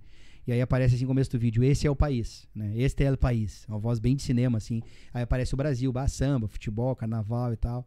Esse é o, é- é- esse é o estado. Aparece o Grande do Sul, né? Churrasco, chimarrão. E o cara narrando no fundo, né? Ah, um estado com X milhões de habitantes, papapá, economia, não sei o quê. é, a tradição gaúcha, né? cu- A cultura do, do estado, muito parecido com o Uruguai e tal. E aí, bah, essa é a cidade. Aí aparece Porto Alegre, vai afunilando, né? Essa é a cidade, então aí aparece Porto Alegre, esse é o clube, aí aparece o Grêmio. Aí o Deleão erguendo taça. Ô, meu, o vídeo pica, velho. Aí aparece o Deleão erguendo taça, né? Com o, o Mundial e a Libertadores, ele sangrando e tal. O Lua cavando a Andrada em Lanús e tal. Esta é a enteada. Aí aparece a torcida do Grêmio, né? A geral, fumaceira, loucurada. Aí no final, assim, é daquele pan, sabe? Assim, de este é o jogador. Aí aparece os gols do Soares, assim, os principais momentos da carreira dele. mano. né? Meu, o vídeo é lindo demais, meu. Todo em. Meu, só de tu falar. Ô, Ah, mano, eu tô ó. arrepiei. Eu também, falando, velho. Eu mano. também. O eu vídeo é lindo, Ô, velho. Juliano, tudo isso pra montar o ataque DST. Diego Souza, Soares e Tassiano. Pode ter certeza disso. E tu sabe que em vai algum um momento eles vão estar jogando juntos, né? Com Vai certeza. acontecer. Vai. Se ele não for banco pro Diego Souza. Fizeram, fizeram, fizeram até uma figurinha, tu viu, dele dizendo perdão, Tassi. Perdão, Tassi, Essa é Perdão, sensacional. Perdão, Tassi. Essa é sensacional. aí. Fizeram até uma figurinha. Então, cara, é, é- Cara, eu tô muito empolgado, assim, meu, porque é uma contratação, vamos dizer assim, é a maior contratação da história do clube. Uhum. Por um valor super acessível. A gente vê muita gente, assim, principalmente os colorados, né? Que é normal, né, velho? Acaba se doendo. É um valor super acessível. Tu pagar um milhão e meio pra um jogador como o Soares, bancado por patrocinadores. O Grêmio não, não vai tirar um real Cara, eu acho que se né? sair do bolso do Grêmio é 300, 400 mil se sair. Porque parece Se- que entraram mais patrocinadores. aí. O negócio vai acabar saindo, vindo à cinco tona. patrocinadores, cinco ou seis, né? Cinco- o negócio vai acabar vindo à tona aí nos próximos dias de como é que foi a operação Soares. Vocês vão ver que vai acabar Márcio vai aparecendo. pagar um Thiago Santos. Márcio vai pagar um Thiago Santos. né? É, entendeu, velho? Um então, jogador. então, meu, é um jogador. se, se tu pegar, por exemplo, o Palmeiras, Dudu, né? O Dudu ganha duas milhas no Palmeiras. Os principais jogadores do Flamengo é acima de uma milha e meia, velho. Né? Ah, mas tá velho. O Grêmio é um time velho, tem o Kahneman é velho. Pega a zaga do Flamengo. Davi Luiz, 35, Uhum. 36. Felipe Luiz, 35, 36. Hã? É, quem mais ele que tem de zagueiro? e Léo pegar- Pereira é novo. Rodinei era mais velho. E se tu buscar no YouTube Davi Luiz e Soares, tu vai ver uma boa janelinha. De... Aham, um golaço. Um golaço, Golaço, inclusive. golaço. Então, cara, é um jogador que ele acaba trazendo pro Grêmio, né, uma fama internacional, né? Ele acaba querendo ou não colocando o Grêmio na boca das- dos principais Internacional não. Uma fama mundial. jornais. Mundial. Aí. Mundial. Boa. Mundial. Ainda bem que tem o Santana pra corrigir. É uma fama mundial, colocando o Grêmio na boca dos principais jornais do mundo, né? A gente vê o El País no Uruguai, na Argentina, né? A gente vê os jornais na França, todo mundo noticiando, né? Acaba, querendo ou não, fazendo com que outros jogadores queiram jogar aqui, porque é uma atração de jogar com o Luiz Soares, né? É. Imagina só, é um diferencial, né? Pô, tá indo pra um clube como o Grêmio, que já é grande, que já é uma oportunidade da tua vida. E aí tá lá o Luiz Soares, tá lá o Kahneman, tá lá o Jeromel, a torcida dos caras é maluca. Pô, isso aí é massa. Tá lá o Renato. Que a galera fala do Renato, mas, cara, todo mundo gostaria de jogar com o Renato. Quem que não? Né? Entendeu? O Renato, eu sou um cara que a galera, ah, tu passa pano pro Renato. Eu passo todos os panos, seco, passo de novo. entendeu? Eu sou um cara que defende muito o Renato, sempre defendi fim de ciclo, não sei o quê. Meu, dá um time na mão do cara. Né? Ah, Juliano, mas ele tomou goleada pro Flamengo e tal. Meu, ele não tinha time lá contra o Flamengo. E ainda perdeu Né? na final Tem que entender. do... Vocês, Pereira. vocês, cornetinha, tem que entender que o meu goleiro era o Paulo Vitor. Como é que tu quer ser campeão com o Paulo Vitor no gol? Pelo amor de Deus. É, cara, então, pô, velho, é, é- ele tem os erros dele, tem, meu, como qualquer outro treinador tem. Ele tem as teimosias dele, tem os bruxos dele. Normal, cara. Qualquer Bressan. treinador, qualquer outro treinador que, que, que, que passasse aqui teria, né? E a do Bressan eu até vou abonar ele, porque, porra, meu, o Bressan jogou uma final de Libertadores, É, é, jogou bem. É, Tu entende? Foi seguro, né? A gente sabe que, que, é, que é aquele cara que tem uma zica, né? É meio louco acreditar nisso, mas pa- parece que, tipo assim, tudo acontece com o cara, né? Pô, aquela vez o, o Grêmio foi eliminado pro Juventude no Gauchão, Uhum. o cara chutou a bola desviou em quem? No Bressan, entendeu? Ah. Aquela pichotada contra o Palmeiras e São Paulo, dá uma rosca, um balão pra cima, a bola cai acho que no pé do Davidson, lá de quem é, gol- é, erro do Bressan. aham. Final da, o, contra o River Plate, erro do Bressan, entendeu? É, pa- parece que ah, a torcida tá avisando o que vai acontecer.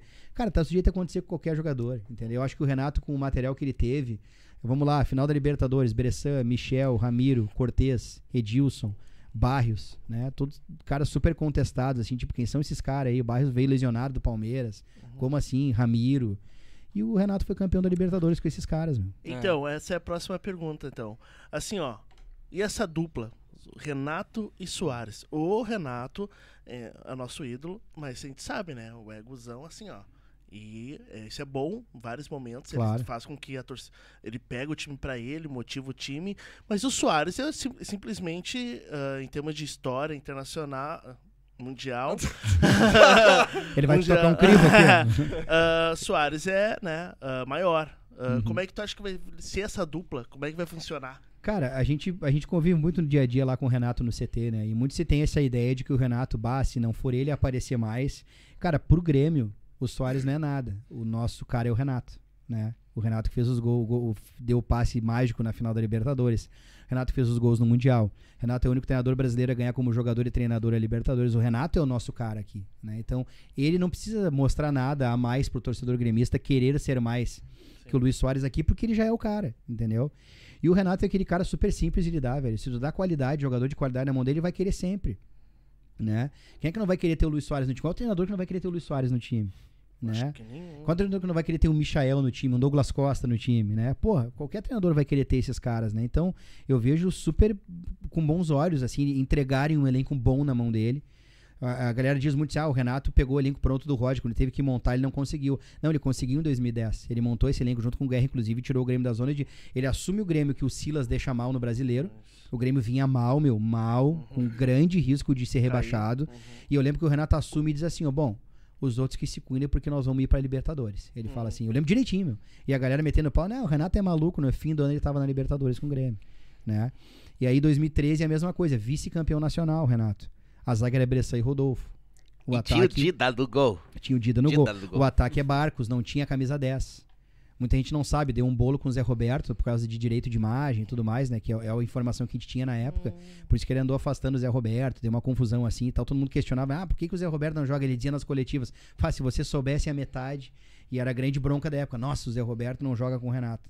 Era por causa disso. Muita gente fala, né, do bastidor que era por causa disso. Inclusive, agora tu falou do, do Michael, né? O Michael quer vir pro Grêmio por causa do Renato, Por causa né? que do são, Renato. são grandes amigos. Isso, ele Tu te- recupera tu, o Tu Renato. tem alguma informação? Como Cara, é tá a, eu, sua- eu não situação? tenho, tá? A informação que eu tenho é de todo mundo, de que quando caiu o transfer ban lá do clube dele, do Al Hilal, ele tá liberado pra negociar com o Grêmio, ele tá, tá bem fechado. encaminhado, é. Tá Tá encaminhado. Tá bem encaminhado. Eu acho que os caras, né, meu, os shake lá, é que nem tu ser milionário e entrar numa loja e não poder comprar nada. Eles devem estar desesperados pra poder derrubar isso aí, pra poder contratar, Ah, né? Então acho que o, o Michael é... Pô, imagina, a gente pode montar um ataque com o Michael Ferreira e, e- e Soares. Ou daqui a pouco o Douglas Costa, que é a notícia de hoje, né? Já vamos chegar lá, já vamos chegar lá. Então, cara, o- o Renato, velho, é um cara assim, meu, que ele é fácil de lidar. Eu acho que ele tem uma moral gigante com os caras.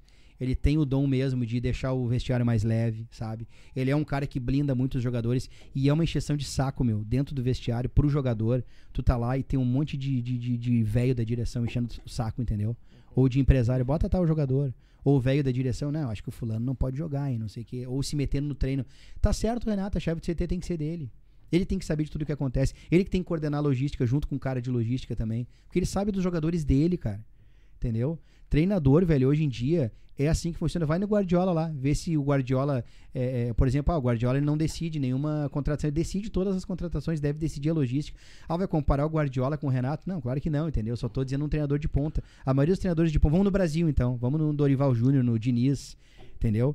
É uma decisão em conjunto, mas lá no final o treinador não vai querer deixar o dele na reta e ele vai querer tomar as principais decisões. E, Juliano, Certo. então é é uma falácia, então, esse papo de que a mídia, a IVE, né, costuma falar que o Renato não gosta de, de jogador estrangeiro. Não, cara, jogador estrangeiro ruim ele não gosta.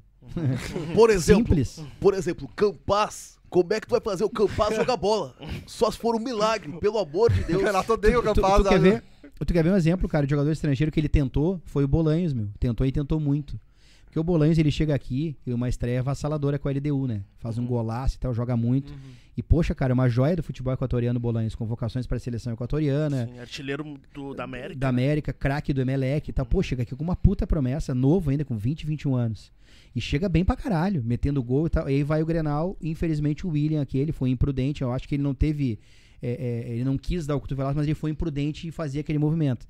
Acabou o Bolanhos quebrando a mandíbula. Um cara de 20, 21 anos, num país estranho, não falava a nossa língua, ele é super introspectivo, ele era um cara super tímido, e aí do nada começam a inventar, e não foi a imprensa, infelizmente foi a nossa torcida que comprou esse barulho, inventaram 500 teses dele.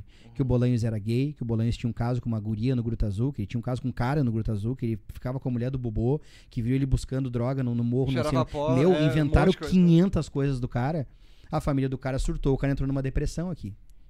E aí, um jogador do elenco na época falou assim pra gente: pô, meu, o cara começou a beber, que ele começou a ficar mal, sozinho. E a gente ia lá buscar ele todo dia de manhã pro treino. Às vezes ele dizia: meu, pelo menos vai pro treino.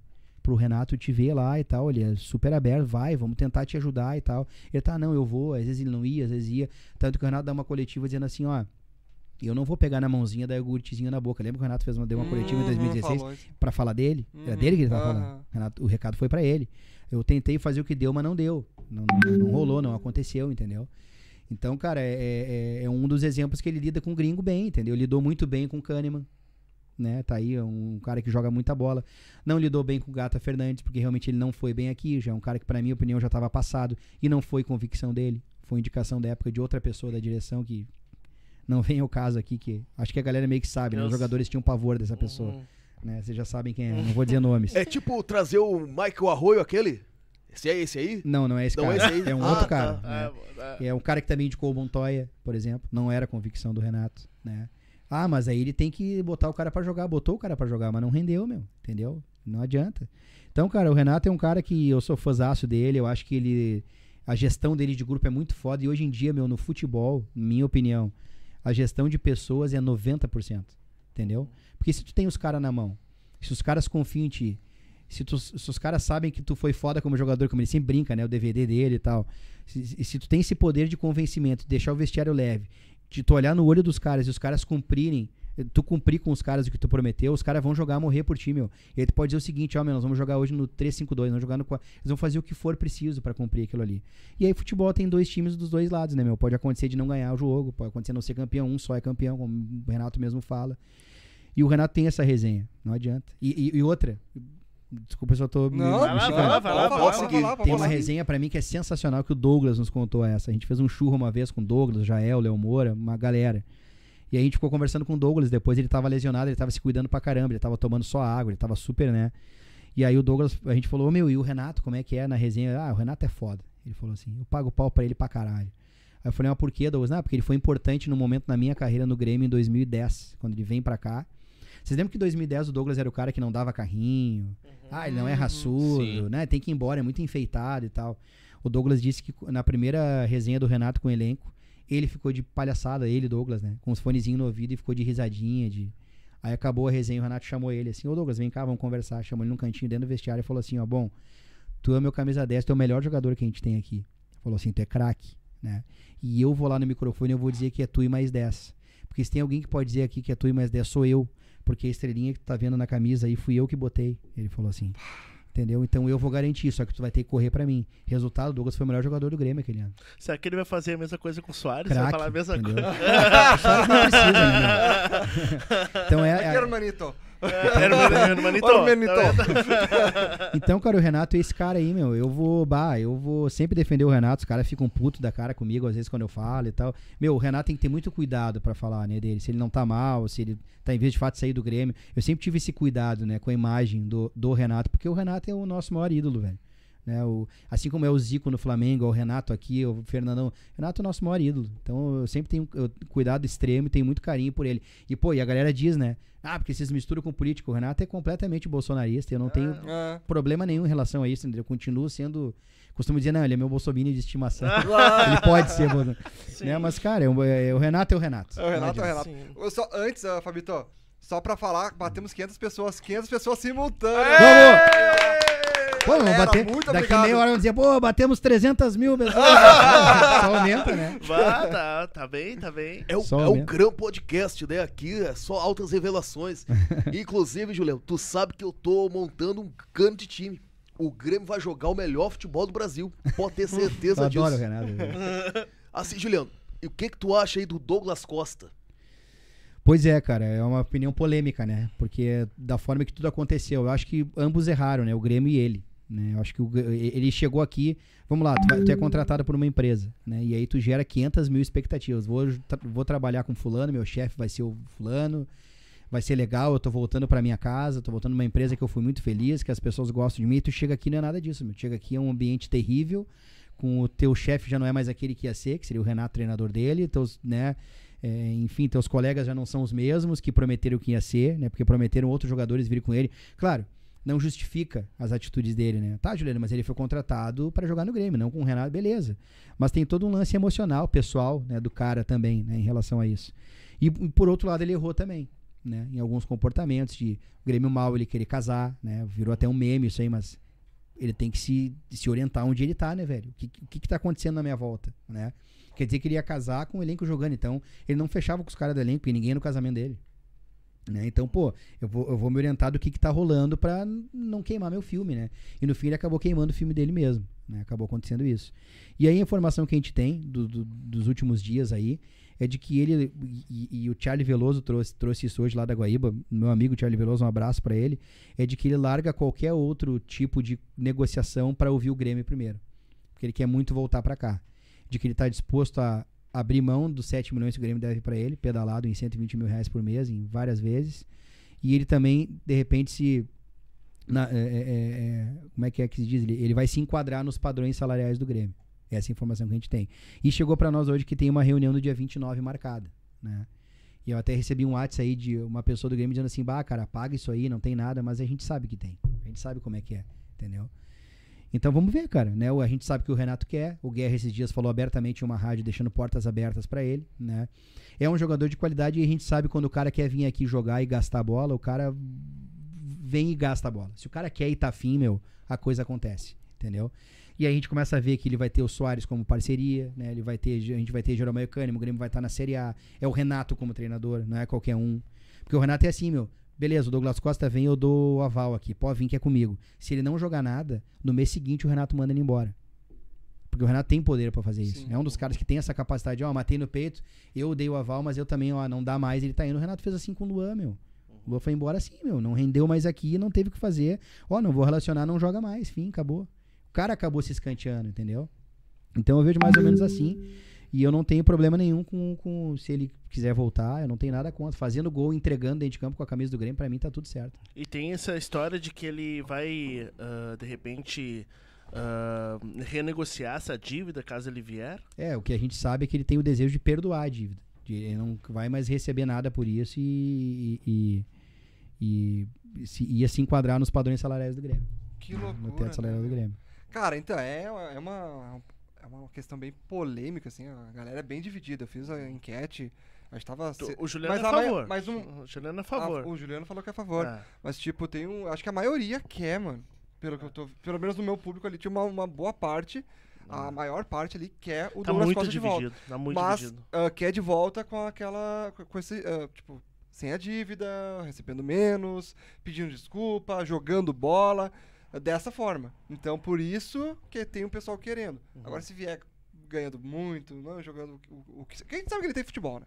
O Douglas Costa tem, tem bola no É pé. gente Tem. Sendo bem treinado ali, Mandar um o abração. Renato, né? Mandar, um abra- mandar um abração pro Rafael Serra, que tá acompanhando a gente. O Ah, Serrinha, boa. Gente boa. Um Falou que tá passando um aspirador na casa e tá ouvindo a gente. Que legal. Não, é, e cara, ah, nós não temos ponta direita. Se tu for ver, tem, a gente contratou agora o.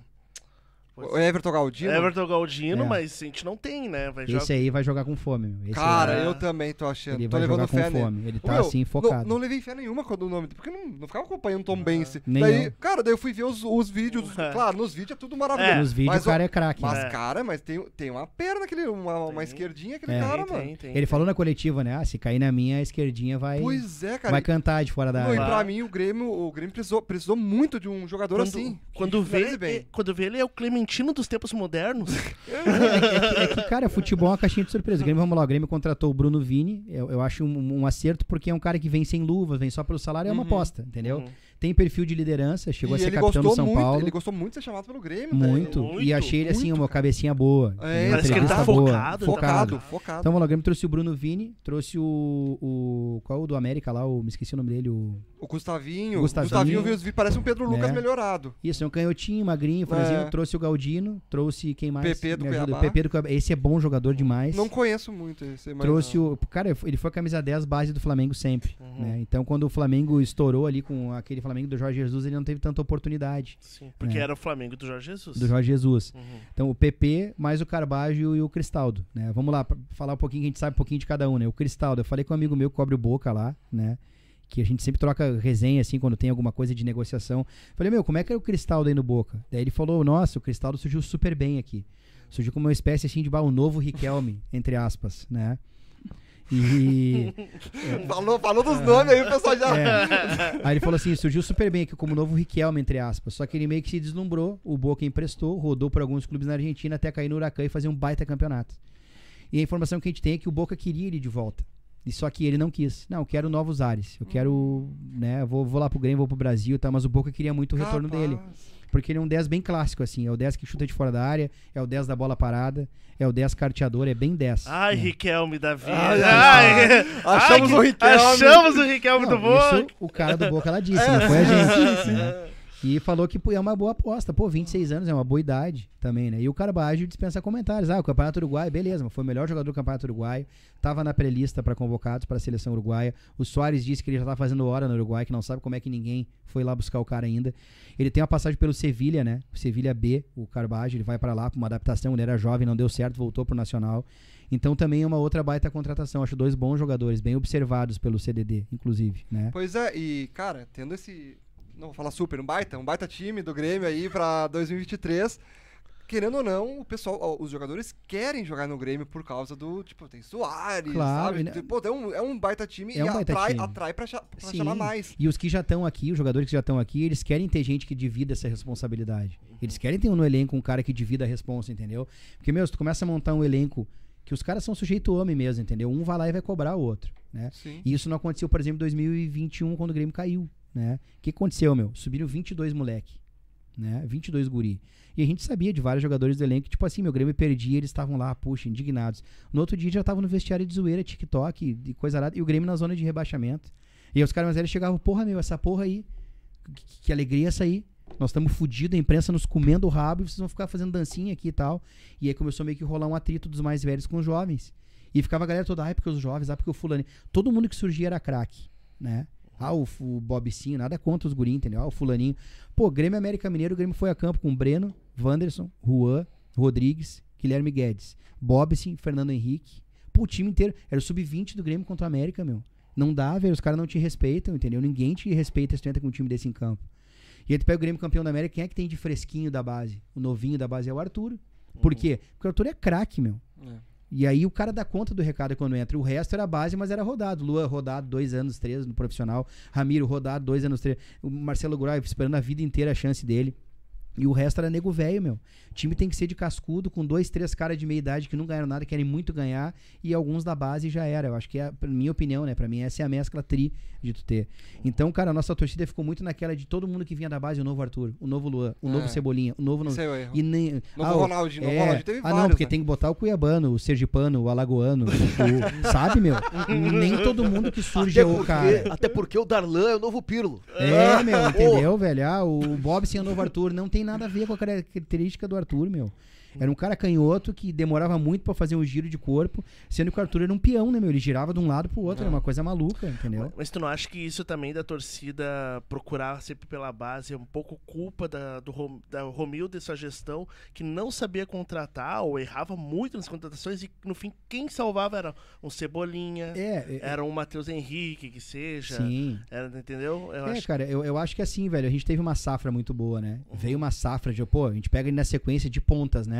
O Pedro Rocha, o Cebolinha, o Ferreira, PP, É, né? Imagina, quatro. é. É difícil, meu, né? Tu fazer É. isso. De meio campo, a gente tem ali o, o Arthur, depois tem o Jailson jogando muito, depois o Matheus Henrique, que pra mim era baita jogador também, né? Era. A torcida pegava no pé, mas vai engrenar, o baixinho se enfurecia, né? Se transformava. Então, pô, três jogadores de meio campo, bons jogadores também. Só no tem- Grenal também. Ma- mais o Luan. Não, mas jogava bem, né? Eu Jogava gostava do bem, Matheus. jogava Aí tem, aí tem mais o Luan também né, nisso tudo, né? Aí tem, os, tem o Marcelo Groy, tem, pô, meu, né? E eu acho que a galera começou a achar que não, achamos uma Vai mina de sempre, ouro aqui, pra na sempre. base vai ter sempre alguém. E o Romildo uma vez deu uma entrevista dizendo, né?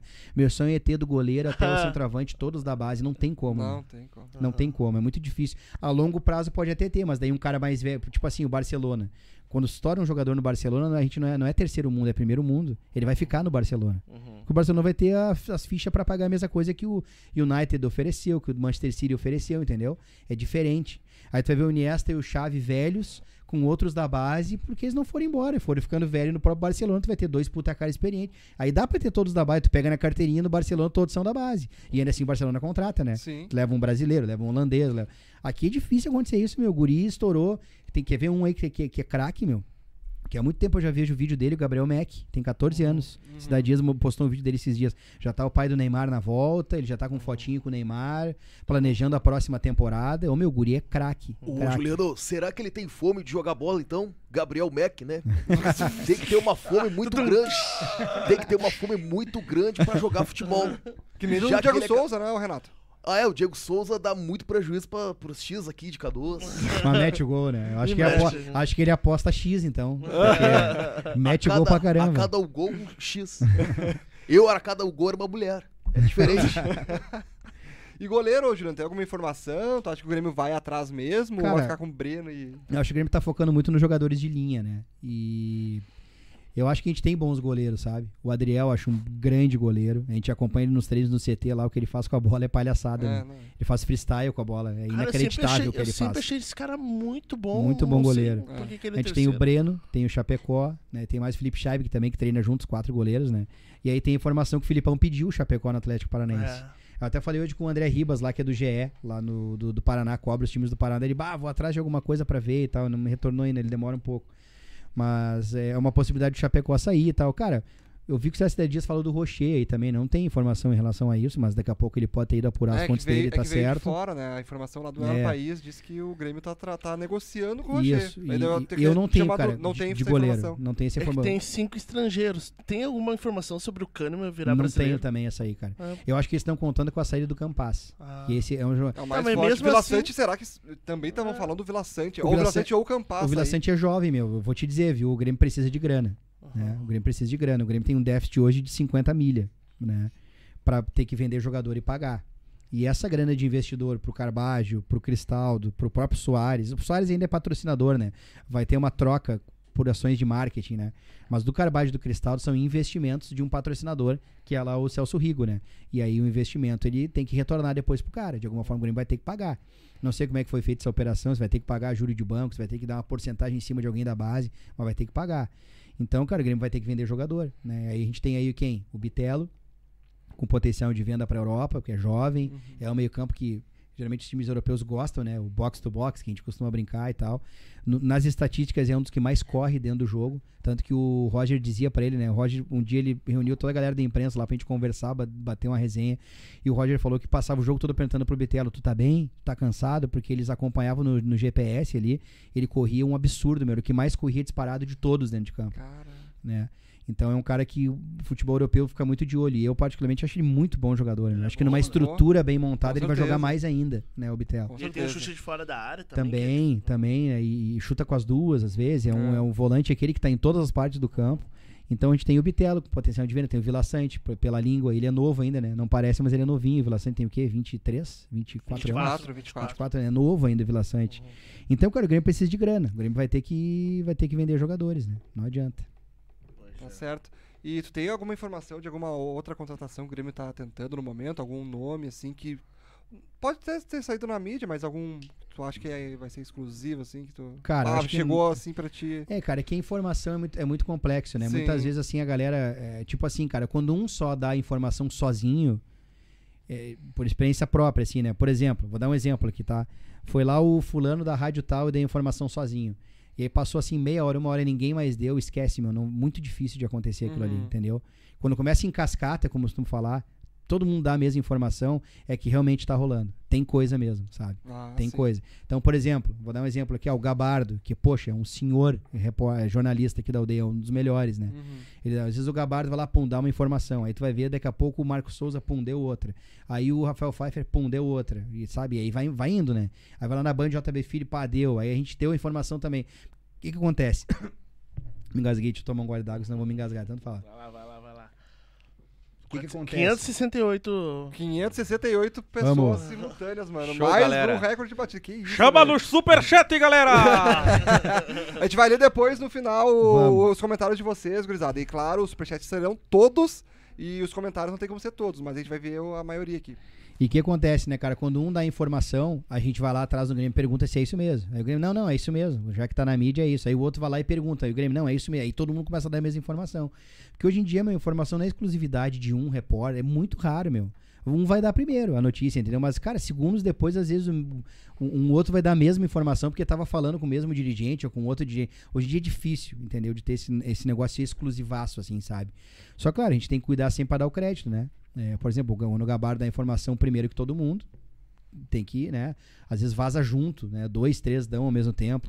Hoje em dia, com a internet, com a quantidade de gente que cobre, Não te- é, eu- isso que eu ia falar. Às vezes tu nem sabe que a pessoa nem postou. sabe quem é que tu- Não deu. tem como tu ver É. todos os jornalistas, todos os canais. né? Exato, exato. E aí um que faz um serviço que é ninguém fazia antes, mas é curioso, né? Até o FBI lá, o Jeff, né? Por exemplo, o Jeff ele não é informação dele, mas ele é um grande, como é que se diz, um, Replicador. um grande replicador de informação Mas de todo dá os mundo. créditos, dá mas dá os créditos pra todos, entendeu? Então é, às vezes é legal de acompanhar porque ele tá ali dando informação de todo mundo, né? Não só de um. Ah, inclusive, tu tinha ah, citado ali. Ah, fala o nome porque saiu em, na- em público e todo mundo comentou. Que foi a informação do Marcos Souza do Lucas Leiva. Que Uhum. daí uma galera foi atrás, ah, replicou aquilo ali, foi em uma cascata e no fim não tinha nada de certo que o Lucas Leiva ah, ia, ia anunciar a aposentadoria. Eu não vi se vocês da Copeiro chegaram a publicar algo Não, sobre. A gente não, Não. postou nada, né? Mas Quando- vocês foram apurar. Sim. Tipo assim, cara, quando deu a notícia ali, né, que ele postou, eu pensei, bah, eu vou. A gente sempre faz isso, né? A gente costuma fazer e eu sempre faço isso também. Ir atrás de, de, de- várias pontas pra ver se o negócio é isso aí mesmo. E aí, quando ele deu a notícia, eu pensei, puxa, que merda, né? Fiquei com pena do Lucas e tal, mas, bah, mas estranho, cara, né? Não vir do Grêmio um comunicado ou do Lucas. Pois é. Eu pensei, né, na hora. Porque o certo vem do cara primeiro. Tipo assim, o repórter, ele fica sabendo. O que, que é o certo, né? Que, que- nesse tipo de situação, ó. Fulano, tu sabe, mas deixa o Grêmio primeiro comunicar, deixa o próprio atleta comunicar. Pô, decisão super séria, pessoal do cara. Sim. Problema cardíaco, o cara não quer parar e tá parando porque tá com problema. Deixa primeiro o Grêmio, o cara se pronuncia depois tu dá. Ele deu sozinho a informação. E não deu ali 10, 15 minutos. Pá, o Calef entrou ao vivo já na gaúcha e desmentindo tudo, dizendo que era uma irresponsabilidade. Cara, pode até vir a se confirmar a informação, entendeu? Que eu acho que, infelizmente, aí um, um achismo meu é capaz de acontecer, porque, pô, cara, o problema não é mole assim, não, meu. Se Sim. fosse, ele já, tava, já tinha voltado a jogar. Eles vão catar, vão atrás. Eu acho que de repente foi constatado que ele não pode, mas ele vai atrás de outras opiniões pra ter um lance definitivo. É, e entendeu? cravar assim, sem ser o jogador, é Isso, complicado. entendeu? Então é complicado. Eu acho que eu, eu vejo todos os dias o Marco lá no CT, a gente conversou em relação a sobre isso.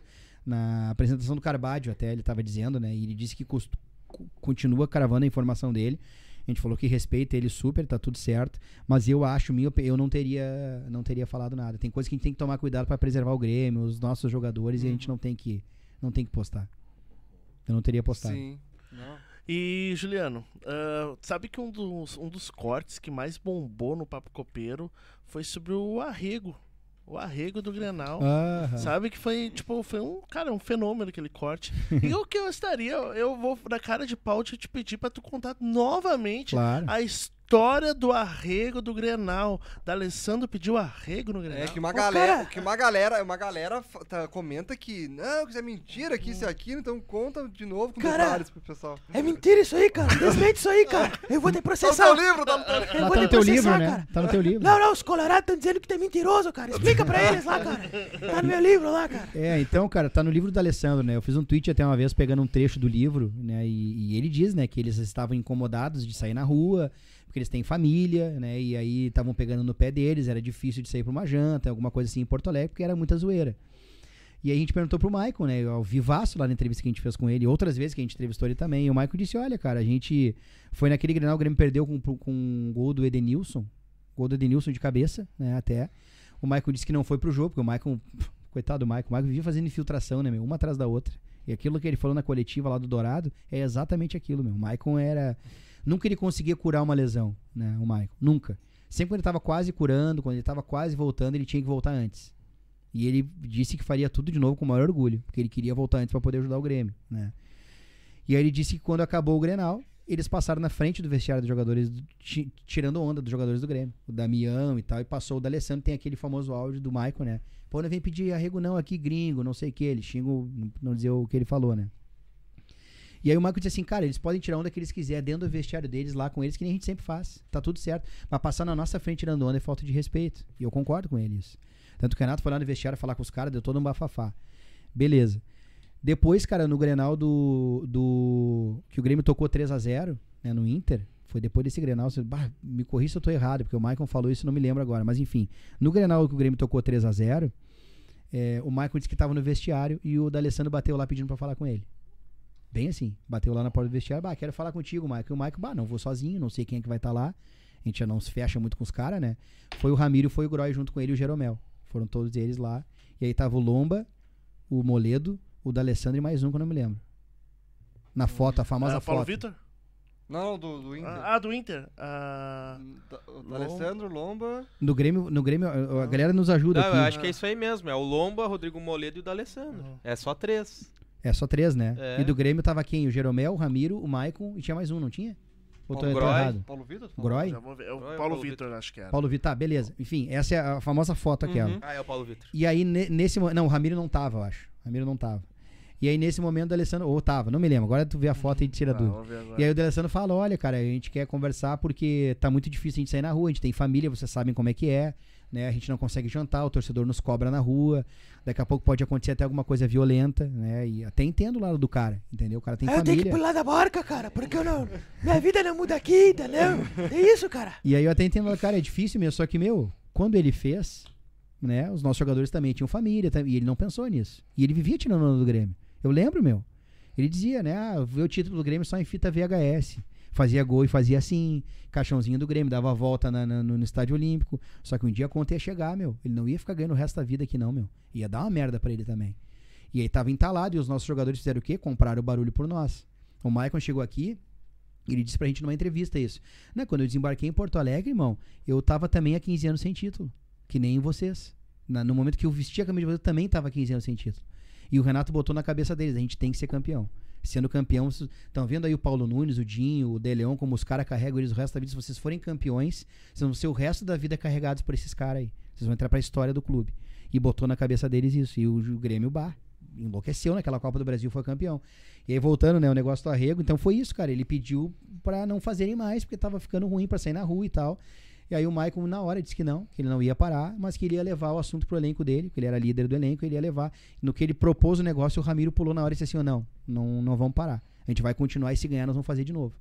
Porque a gente sabe que sofreu na pele com os caras e eles estão fudidos nós. O Grêmio ganhou o Gauchão em 18 e fez de novo, lá no estádio do Brasil de Pelotas, né? Um minuto de silêncio Aham. e tal. E todas as. Cara, a gente tem inúmeros vídeos dentro do Beira Rio fazendo um minuto de silêncio. Torcida deles olhando com carinha de bunda, assim, ó. E os nossos jogadores, assim, ó, fazendo dentro do Beira Rio, meu, entendeu? Então, assim, cara, sejam campeões, ganhem de nós e tirem onda. Não, não, não acham legal o futebol raiz? Não achavam trimassa quando o Alessandro tirava onda, quando o Inter ganhava? Meu, sejam melhores e ganhem, então. E tá no não conseguiram dele, né? ganhar nem do Grêmio no passado, o Grêmio na B? Já diría Alan Ruiz, para ser mejor, há de jugar. É exatamente isso, entendeu? Exa- Tomaram um gol de toda a base do Grêmio nos últimos anos. Sempre entrou alguém com o nome de Inho e fez um gol neles. Ricardinho, sempre, entendeu? Tomaram o gol do Isaac, tomaram o gol do Elias, tomaram o gol do Bitelo, fez aqui, né, no Beira Rio. Eles tomaram 3x0 no Beira Rio. Você tem noção que isso é histórico, meu? Histórico. Isso é histórico, meu. Histórico, é uma goleada histórica. por- por- e, e era pra ter tomado gol até Ah, do é, Léo. Chu, Léo Chu, teu filho falou. Léo Chu fez gol, aniversário deles, né? Carimbamos o aniversário Deu uma deles. flecha. Né? Com, com o Renato, um golaço do Léo Chu. Então, meu, Como o Inter é freguês, né, velho? é, nos últimos anos. Coisa boa, né, mano? E se tu pegar, meu, os grenais de 80 pra cá, o Grêmio que tem mais vitórias. Eles vêm com, não, mais vitória em Grenal. Em Campeonato Gaúcho é amistoso, irmão. Grenal de É. brasileiro, o Grêmio é o visitante mais indigesto deles. O Grêmio, se eu não me engano, o Grêmio tem 13 vitórias, eles têm 4. Ou 3. É 13 a 3, 13 a 4. O visitante mais foda pro Grêmio é o Goiás e o Figueirense, não é nem o Inter. Nossa. Em brasileiro, né? Brasileiro. Grenal de Libertadores, a primeira vitória é do Grêmio. Vocês já pensaram nisso, meu? Se o Aham. Falcão é treinador do Inter e, e, e a pr- primeiro Grenal com vitória na história da Libertadores é uma vitória do Inter com um gol, sei lá, eu, do Nenê, do TT, lá do, pro pai do Falcão como treinador. A loucura que ia ser na aldeia aqui. Ah, é verdade. Mas daí não foi, né? Porque era, era o Grêmio, era o Renato. Entendeu? Então, bah, meu, o Grêmio é outra pegada. Não adianta. Que loucura. Que história louca. Aqui tá a foto, ó. Tá a foto. Exatamente, tá aí a foto. É essa foto aqui. É o Moledo, Grandes Lomba. jogadores. Vira pra câmera, vê se vai mostrar na, na, se Moledo, na Lomba. Paulo Vitor. Maicon. O Maicon com a cara franzida já falando com o D'Alessandro. Não sei se dá pra ver direito, mas essa foto aí é clássica. Essa foto aí. Ah, a galera bota no Google ali, acha. É, vai achar Grandes jogadores, né? Grandes jogadores. E o Vina, tu não sabe nada, né? Notícia de Não hoje. sei nada, velho. Notícia de hoje. Chegou não. agora tarde essa É. notícia aí do É. Vina. Pô, Juliano, pelo amor de Deus, tu não vai cravar um nomezinho hoje. Vocês estão querendo, né, que eu crave o nomezinho? Pô, o- tem que ser corajoso que nem o Torbs. Grande abraço pra Torbs. Fala o Diego Valente também. Fala, fala aí, fala aí. Olha, meu, vou dar uma de Torbes aqui então, ó, ó, ó. Vou dar uma de Torbes aqui. Como eu disse no dia 7 de setembro desse ano. Não, é desse ano. Como eu disse no dia 7 de setembro de 2022, né? Eu tuitei o seguinte: que o Douglas Costa teria o interesse de voltar pra refazer a imagem com o torcedor e tal. E uma galera me chinelhou, ah, barrigada. E aí eu vi que o Dávila postou a mesma informação e me deu crédito ainda, que é um queridão, Matheus Dávila. Lá no, no- na dupla, né? Aham. E aí deu a mesma informação e me acreditou, não, o Juliano lá da Copeiro TV falou e tal, e aí tá aí se confirmando de novo, meu, que ele tem interessinho de voltar. Já deu lá atrás o furo, já. Isso aí. Isso Ó, aí. vamos. Cara, antes de do Tic Tac, só porque tem um. Cara, tem um fãzaço nosso aqui, Colorado, tá mandando dinheiro pra nós. Vamos só falar. então, vamos dar palco pra esse louco, porque, pô, tá pagando nós, né, mano? Então, beleza, Fernando Garcês. Ele Um abraço, meu querido. Mandou aqui que o D'Alessandro machucou muito vocês, né? De rebaixar. O Obrigado trick, pelo o, não, superchat. e, o- e o trick ele dá superchat é visualização ainda. É isso, Nem não. bloqueia, meu, deixa ele aí. Não, tá. Chama mais Cara, Colorado. esse- se eu não me engano- Chama mais Colorado pra É, debater aqui. Se eu não me engano, esse cara me segue no, no Twitter. Toda vez que eu come- eu publico alguma coisa contra o Inter, ele apareceu o Super Grêmio, apareceu. Eu acho que, esse, ca- acho que é ele. Então, cara, muito obrigado pela, pela audiência. Ó, mandando sua segunda divisão, memória seletiva, não sei o que. Tá, brigadão, mano. Brigadão por- pelo superchat aí. Tamo junto. Tic-tac agora, ô Fabito? Vamos agora aqui, tic-taca, tic-taca copeiro! Meu, só espera, tipo, uns dois segundos quando eu vou botar a tela aqui pra tu... Um segundo, só pra eu clicar aqui no microfone. Estamos no ar então? Juliano Brito, tic-taca copeiro funciona assim. Eu pergunto umas palavrinhas e você responde. É bate e volta. Um jogo inesquecível do Grêmio pra você. Grêmio Lanús, lá na Argentina. Tem que respeitar o futebol brasileiro! Frase de Juliano Brito. Um sonho. Um sonho. Pá, tem que ser de bate pronto, né? Ver o Grêmio campeão mundial com o Renato, um treinador. Um arrependimento. Não tem, Nenhum. nenhum. Gestão Alberto Guerra vai. nos dar um título, digamos assim, na temporada. Em 2023, o Grêmio vai. Foda, né? meu? É, não, é, é complicado. Vai nos surpreender. E pra terminar com chave de ouro, o que que o Grêmio é pra ti? Cara, o Grêmio, pra mim, velho, é uma das coisas. Vou, vou- vou, imitar o Dr. Fábio Koff quando a gente entrevistou ele, né? O Grêmio é uma das coisas mais marcantes da minha vida, né? Através do meu pai, através de tudo que eu tô conseguindo viver, né? Não digo viver, sobreviver, né? Mas viver o Grêmio hoje em dia, né? Você sabe o quanto é difícil produzir conteúdo e, e- e trabalhar com isso, e a gente tá conseguindo fazer isso hoje. Então, cara, o Grêmio proporciona pra gente momentos emocionantes, momentos felizes, aprendizado, novas amizades, né? O que é muito legal. A gente conhece muita gente nessa caminhada. É, realizar sonhos, né? De poder, porra, o, eu acho que o meu maior sonho que eu tinha antes de Lanús era poder narrar a final da Libertadores do Grêmio, o Grêmio sendo campeão. Eu ficava brincando em casa narrando os minutos finais, assim, né? Ah, uma festa em Porto Alegre, papapá. Filma lá, que nem o Galvão, né? Filma lá o Moinhos do Vento, né? O Moinhos de Vento e tal. Então era meu sonho e, pô, conseguir realizar isso é inacreditável, né? E, e, pô, a gente chorou que nem criança lá na, na- na final, né? Então, cara, bah, o Grêmio é um dos grandes amores da minha vida, né? Uma das grandes paixões da minha vida. Eu tenho meus filhos, né? O Bruninho tá aqui, que eu amo ele de paixão.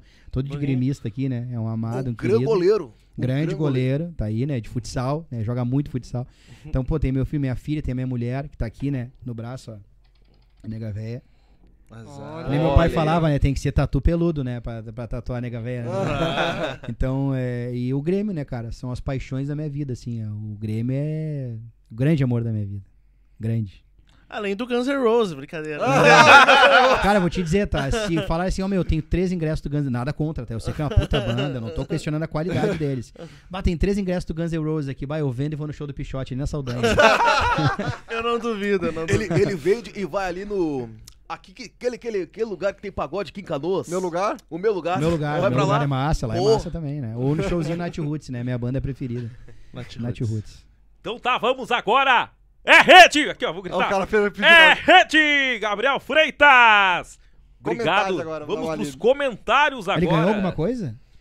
Quem? O Gabriel foi ganhou Não alguma sei, coisa? pediu pra gritar Não, é ele fez um griteiro, é rede! Ah, ganhou, né? Ah, ganhou uma bola! Primeiro vamos superchats, vamos dar prioridade Vai, pros vai. superchats. Meu, tu tem que imitar o Marco De Vargas fazendo o Garota Verão candidata de número. Fala, faz aí, Ele fazia o Garota Verão. Muito boa noite a vocês todos. Agora vamos falar com o quadro Garota Verão 2023. Esse é o Marco Borba, né? É o do- é o- É, o é uma mistura Mas de o Marco De Vargas Sérgio fazia, Noé, né? É, Ele, ele narrava o Garota Verão, o Marco De Vargas. Candidata de número 78 de Capivari do Sul. Aí ela vinha a mina assim, entrava. Seu hobby, seu hobby, ler livros, Isso, escutar isso. podcasts. Fã de J Quest. Fã de Jota Quest, é ótimo. Meu, só perdemos os primeiros superchats. Eu tenho que ver por aqui. Vai lendo os outros comentários. Faz o seguinte, a galera paga de novo, mano. Atenção, galera, paguem aí o superchat que a gente vai ler com voz imitando! Não, mas, ô meu, eu quero, quero. Bah, meu, para Ó. tudo que eu preciso. Eu cometi uma gafe aqui, cara. Ele até me chamou de chinelo e com razão aqui. O Jeff lá do FBI, meu, botou, pô, não mereço a que eu não dei. Ô, Jeff, vai Não te merece fuder. o quê? Eu não mandei abraço ainda aqui. Ele disse, eu não mereço o abraço que eu tô assistindo. Eu vou mandar um abraço pra ele depois. Um abraço pro Jeff, que é um queridão, gente Jeff boa. vai estar aí em breve, Jeff né? tá em breve, Ah, Jeff vai tá em olha aí, breve. ó. Um abraço também lá pro nosso amigo lá, o Damar Group, né? O Diegão, tá acompanhando aqui também. Um abração pra ele, gente boa demais. Bom, uma galera, meu, acompanhando. Pô, o Passarinho também, um beijo pra Passarinho ele. É, pô, um abração pra toda a rapaziada. Passarinho também, queremos você aqui, Passarinho, Passarinho. passarinho vai vir também. Também. jogador. Pássaro. Gente Cara, boa. como é que faz pra ver o Cara, eu tô superchat, tentando meu? lembrar, meu. Porque aqui lá no, no, no meu PC, sempre quando eu fazia live, eu tinha um. Tem um programinha que aparece todos os superchats, que é do, do Streamlabs lá. Ah. Eu não lembro. No YouTube eu sei que tem uma parte que aparece. Deixa eu até. Abraço, eu vou mandando Tu abraço. tá mandando, Vai, vai, sabe? Celso. Abraço, não sei nada. Liga pro Gabriel. Cadê o jovem? Jovem! Alô, Gabriel Lauxen. Alô, Gabriel Lauxin. Beijo pro Gabriel. Mandar um abraço pro nosso querido amigo Leandro lá do Gabuga Lanches aqui de Canoas, né? Quando Olha quiser até aí, ó. mandar um batatão pros guris. Ih, queremos, hein? Queremos, hein? Querido, Leandro é um querido, meu. Queridaço. Ô, Leandro, aceitamos batata Pô, o frita. X dele, meu. foi- Opa! o X dele foi o grande problema de fazer eu ter que ir pra academia e emagrecer tudo que eu emagreci. Porque, bah, o X Bom, Leandro. ô. Leandro, eu vou te falar, eu sou especialista em X, então se tu me convencer que teu X é bom, O é papo porque é copeiro bom. é, o papo copeiro todo é. É, É verdade. Então, por ó, isso, é por isso que os guris vão ir pra pré-temporada em 2023. ô, ô, Leandro, quando eu fui pra, pra Portugal, minha mãe me enviou um X. Isso aí é inacreditável. É, isso é Isso é verdade. loucura, isso é loucura. Eu fiquei um ano em Portugal Ele lá. comeu um X com aquelas larvinhas na carne, assim, já. Azar. Eu acho que eu, acho que eu encontrei. Acho que eu encontrei. Acho que é O grande jogador, grande Loteg. Noteg, Noteg vai botar Achei, no ar. achei, achei. Paulo vai Aí- botar uma live de game no ar aí, do nada. Começou a jogar Um um, torneio de... um PES. Tá, PES. co- começou com o Ticaracatica. Ticaracatica falou pauta quente e volta do poderoso Douglas Costa. Cadê? Ah, já, já falou já aí sobre falamos. o Douglas Costa. Valeu pelo superchat aí, ô Ticaracatica. Depois o Bruno Jordano. Esse é o monstro, tamo junto, Grande na Brunão. torcida pela Copeiro. Brunão lá da. Austrália, lá da Austrália. Olha, Olha aí. Gente E boa. depois aí foi. No, o Colorado mandou três superchat, irmão. Pode mandar mais. Ó aqui, ó. Tô esperando a paródia do Super, Grêmio, Super Gremista. Do Super Grêmio 2.0. Daí o outro da Alessandro machucou muito vocês. E por último, mandamos vocês pra segunda divisão. Ah, mandaram sim. Mandaram o Grêmio. Aham. O Grêmio atolado Ah. na B desde a primeira Ah. rodada. Ah, mas o Ele- Inter rebaixou o Cara, Grêmio. eles acreditam nessa história que mandaram. Aham, mano. Que O Como é que- doideira, mano. O fantástico mundo dos colorados. É um mundo paralelo, né? O mundinho Mundo do paralelo, Edenilson. mano. Mundinho, Mundinho do de, Edenilson. de Stranger Things. Nossa, o que o, o que o Baldaço faz com a cabeça deles é. uma- Doideira, né, mano? Balda, ba, é, o Baldaço. Ah, que loucura. Mas é gente boa. O Baldaço é gente É, boa. gente boa, É gente boa, gente boa. Gente boa. Muito bom. Gurizada, Então vamos finalizando aqui mais um Papo Copeiro, que foi histórico, bateu Foi mais de histórico. 500 pessoas. Acho que. eu- Deixa eu até dar uma olhada no pico. Quero mandar também um beijo muito especial pra minha mãe, né? Ah, claro. É, é que as pessoas não esperaram mandar abraço. Tem a mãe assim, bah, eu tô assistindo, vai mandar beijo pra mim, eu não sou nada, eu não existo. a mãe. Ah! A mãe, Pra negar véia também, já a mandou mãe um entrou em que a, a Fátima é colorada, né? Não deve estar assistindo. Mas ela merece um beijinho. Merece. Tem Grenal, tem Grenal direto. Agora nós vamos pro Love Songs. Fazer uma declaração. Meu amigo, meu amigo aqui, ó, meu amigo Felipe lá do Rio de Janeiro, ó. Um abração pra ele, nosso como é que é o nosso Johnny Depp do Rio de Janeiro. Um abração pra ele, Ah, ca- o Felipe. cabeludo mandou- de óculos, é gente boa pra caramba. Felipe. Uma galera, meu, Tiagão Lopes também, né, que é o videomaker da KTO lá, meu irmão também tá assistindo. Uma galera assistindo. Um beijão pra todo mundo. Como é que foi o pico aí, Noteg? Cara, o pico deu. Eu não consegui. Acho que ter- aparece só quando termina, mas, cara, eu acho que chegou nos 550. Se não me engano, foi Pô, um baita show. pico, cara. Um baita Não, e pico agradecer mesmo. também a todas as pessoas que comentaram aqui. Pessoal, eu sei que pode fazer falta né, pra vocês, mas se não fizer falta, pode fazer o superchat. É, os superchats A gente lê. Exatamente. É, ajuda. Até porque agora que eu participei e dei o pico de audiência, tenho certeza, os guris vão reunir alguns patrocinadores, né, pra tentar bancar a Operação Juliano aqui no Papo. Não é fácil. Não é fácil. Deixa eu ver, temos mais comentários aqui. Até Vamos dar uma olhada. 500 pessoas, parece que o cara é alguma coisa. Atenção, galera! Juliano Brito no Big Brother! Bah, Ano imagina, meu. Vocês iriam, meu, se chamassem vocês? Cara, eu iria. Total, total. Tu tu ia?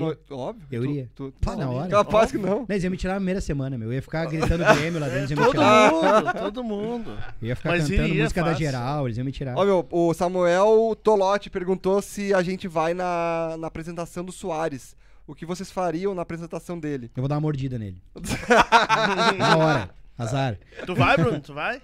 Vai também. Grande jogador. vou Cara, eu acredito que o Fábio. tu- Ah, tem que ver a tua fo- Ah, mas de repente, se for aquela data que estão falando, que Aham. pode ser, Vamos. cai na tua folga. Tu pode ir também. Daí a gente vai, vai todo mundo, Claro, todo mundo na arena, certamente, certo? Vamos lotar com Arena, aqui. é aeroporto e depois arena. Que dia É. mesmo? Que dia que cai mesmo? É, que o- cara, a informação do Leonardo Miller é que é dia 3 seria a apresentação. E é quando o elenco todo se representa. E É. Leonardo Miller, queremos você aqui. Tô Ah, careca de É, saber. boa, boa, Careca de boa. saber. Careca de saber, Gente boa, Leonardo Miller. É, Ó, o cara falou a melhor imitação até agora. De quem que ele falou que é a melhor imitação? foi do Faustão. Faustão. Foi Faustão. Faustão. falou qual é a tua melhor Não, imitação. é que a galera não entende que o meu papel aqui é só imitação, porque daí, senão, segundo alguns, vai ficar muito engessado se eu ficar falando normal. daí eu escuto a opinião de quem faz podcast comigo e eu aderi a isso. Por isso que eu fico só fazendo imitação. Mas quem gosta, muito obrigado. E quem não gosta, e quem não gosta, foda-se, porque eu meu. só vou fazer Cara, tem, tem hater, tem hater. Não, Nu- Não. nu- nunca se deram, vão brigar agora. Não, não, só tô comunicando a audiência pra ele ficar sabendo já. Não, é que a audiência funciona. fala algumas coisas, mas não, não tem que pegar pilha. É, Vão É, criticar, criticam. Não, aí eu tô mandando um abraço só. sem inveja pura. É. Aqui, ó, não assiste mais então. Vamos É, merda. vai assistir. É, quem critica é, mano. Então, enfim. Ah, boa noite, rapaziada. Bitelo rejeitado no mercado português. Nosso maior craque com problemas de valorização. Será que joga esse ano? O que, que tu acha aí, Juliano? Ah, cara, eu acho que joga, meu. O Bitelo e o Vila Sante são dois jogadores que dentro de uma grande estrutura, eu acho que eles vão jogar muito, meu. Porque, porra, o time do nosso do ano passado era muito fraco. Era muito fraco tecnicamente. E os dois se destacaram várias vezes. Se tu pegar os principais jogos do Grêmio na arena, o Grêmio precisou fazer gol e precisou do jogador, o Bitelo compareceu. Ele fez gol contra o Vasco, fez gol contra o Cruzeiro, né, em jogos importantes, fez gol contra o Inter, no Grenal do Beira-Rio. Então ele apareceu, cara. Eu acho ele bom jogador. Acho que é um jogador que pode servir como uma moeda para venda aí interessante. Isso aí. Vamos ver outros comentários aí. Ah, Então foi o pessoal falando do Ó, o, jogo. ca- o cara falou que o- que o Marco de Vargas é colorado fanático. Mas ele, mas ele narra o Grêmio. Narrava bem cara, é um demais. bom Ah, profissional, é um bom é. profissional, tá ligado? É que nem o Paulo Brito, é colorado também, a gente faz aqui, não tem problema. né? Deixa eu ver se tem mais. Deram uma lida aí, meu? Tem mais alguma coisa que vocês querem Acho que é falar isso aí? aí. os- Agradecer demais, só que todo mundo que participou, cara, foi sensacional. Foi meu. sensacional, foi o recorde. O Juliano, o Juliano. Nós estamos com uma estrela do Grêmio aqui.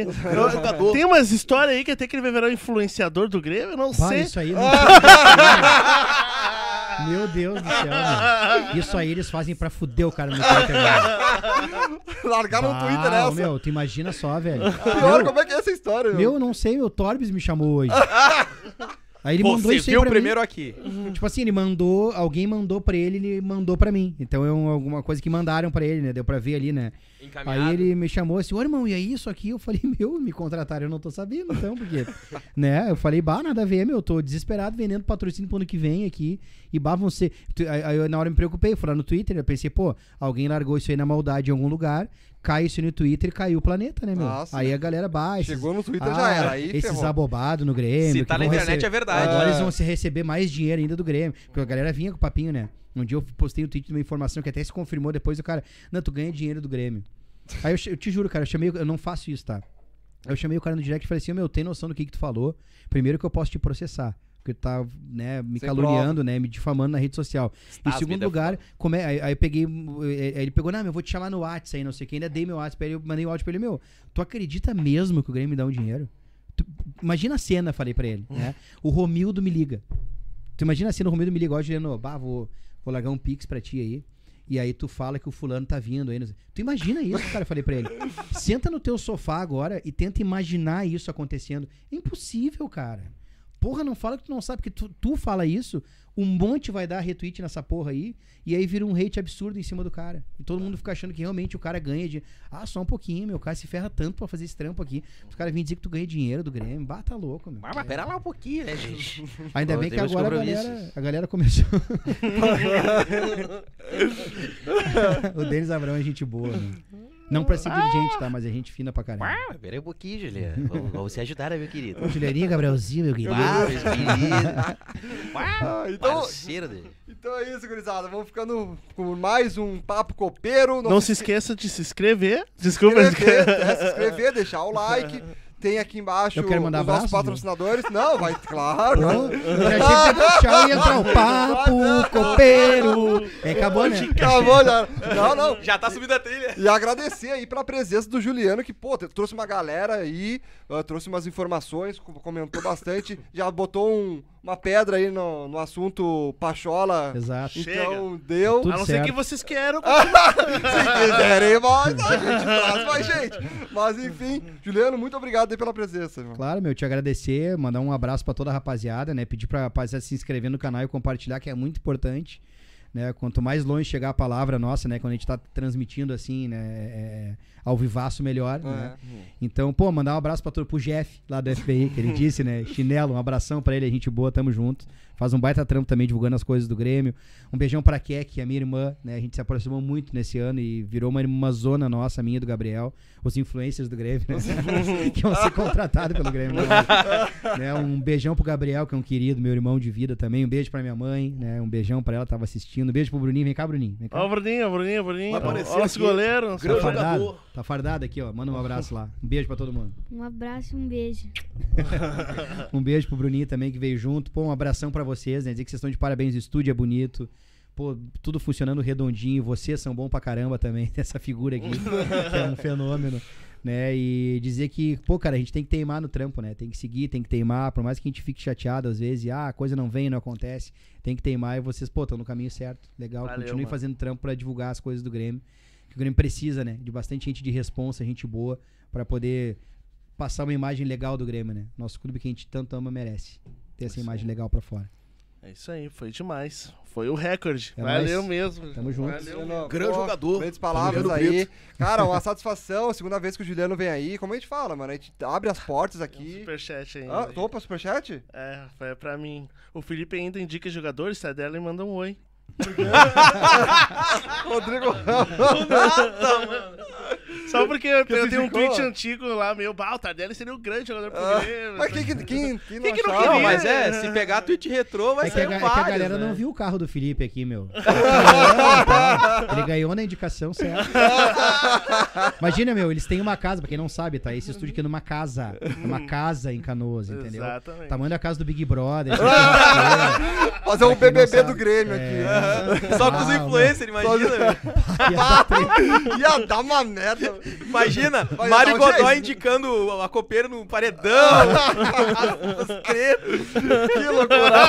Depois dessa, gurizada, um grande abraço. Não, siga nas redes sociais. Ah, fala tuas redes sociais aí, Arroba Juliano. Juliano Brito com três T's, não por causa dos três rebaixamentos, do tri da Libertadores. Aí, Isso, tirei Ah, boa. boa, boa. no Juliano Brito com três T's em todas elas e arroba Copeiro TV, todas elas também. Isso aí. Tem e sigam título. aí também Fábio Copeiro, isso. Fábio Copeiro em todas as redes sociais. Não se esqueça, gurizada, ah, o Fábio Copeiro ele vai trazer muitas imitações nas redes sociais dele também. Ele vai trazer certeza. todos os personagens, então sigam o Fábio Tô sendo Copeiro. cobrado por isso. Pode ter certeza que vai rolar. Vamos caprichar nisso aí. E Felipe, qual é a tua rede social? O arroba Camargo Felha, inclusive lancei alguns vídeos zoando o Internacional, você pode compartilhar e mandar pra seu coleguinha colorado. E o meu é Marlon NTG em todas as redes sociais e no YouTube, arroba NotagFoot. Ou só botar no Notag, tu já vai achar muita coisa ali sobre mim, beleza? Cruzada, tamo junto, então é isso aí. Até o próximo episódio de Papo Copeiro. E fiquem ligados nos cortes que vão sair durante essa semana. Valeu,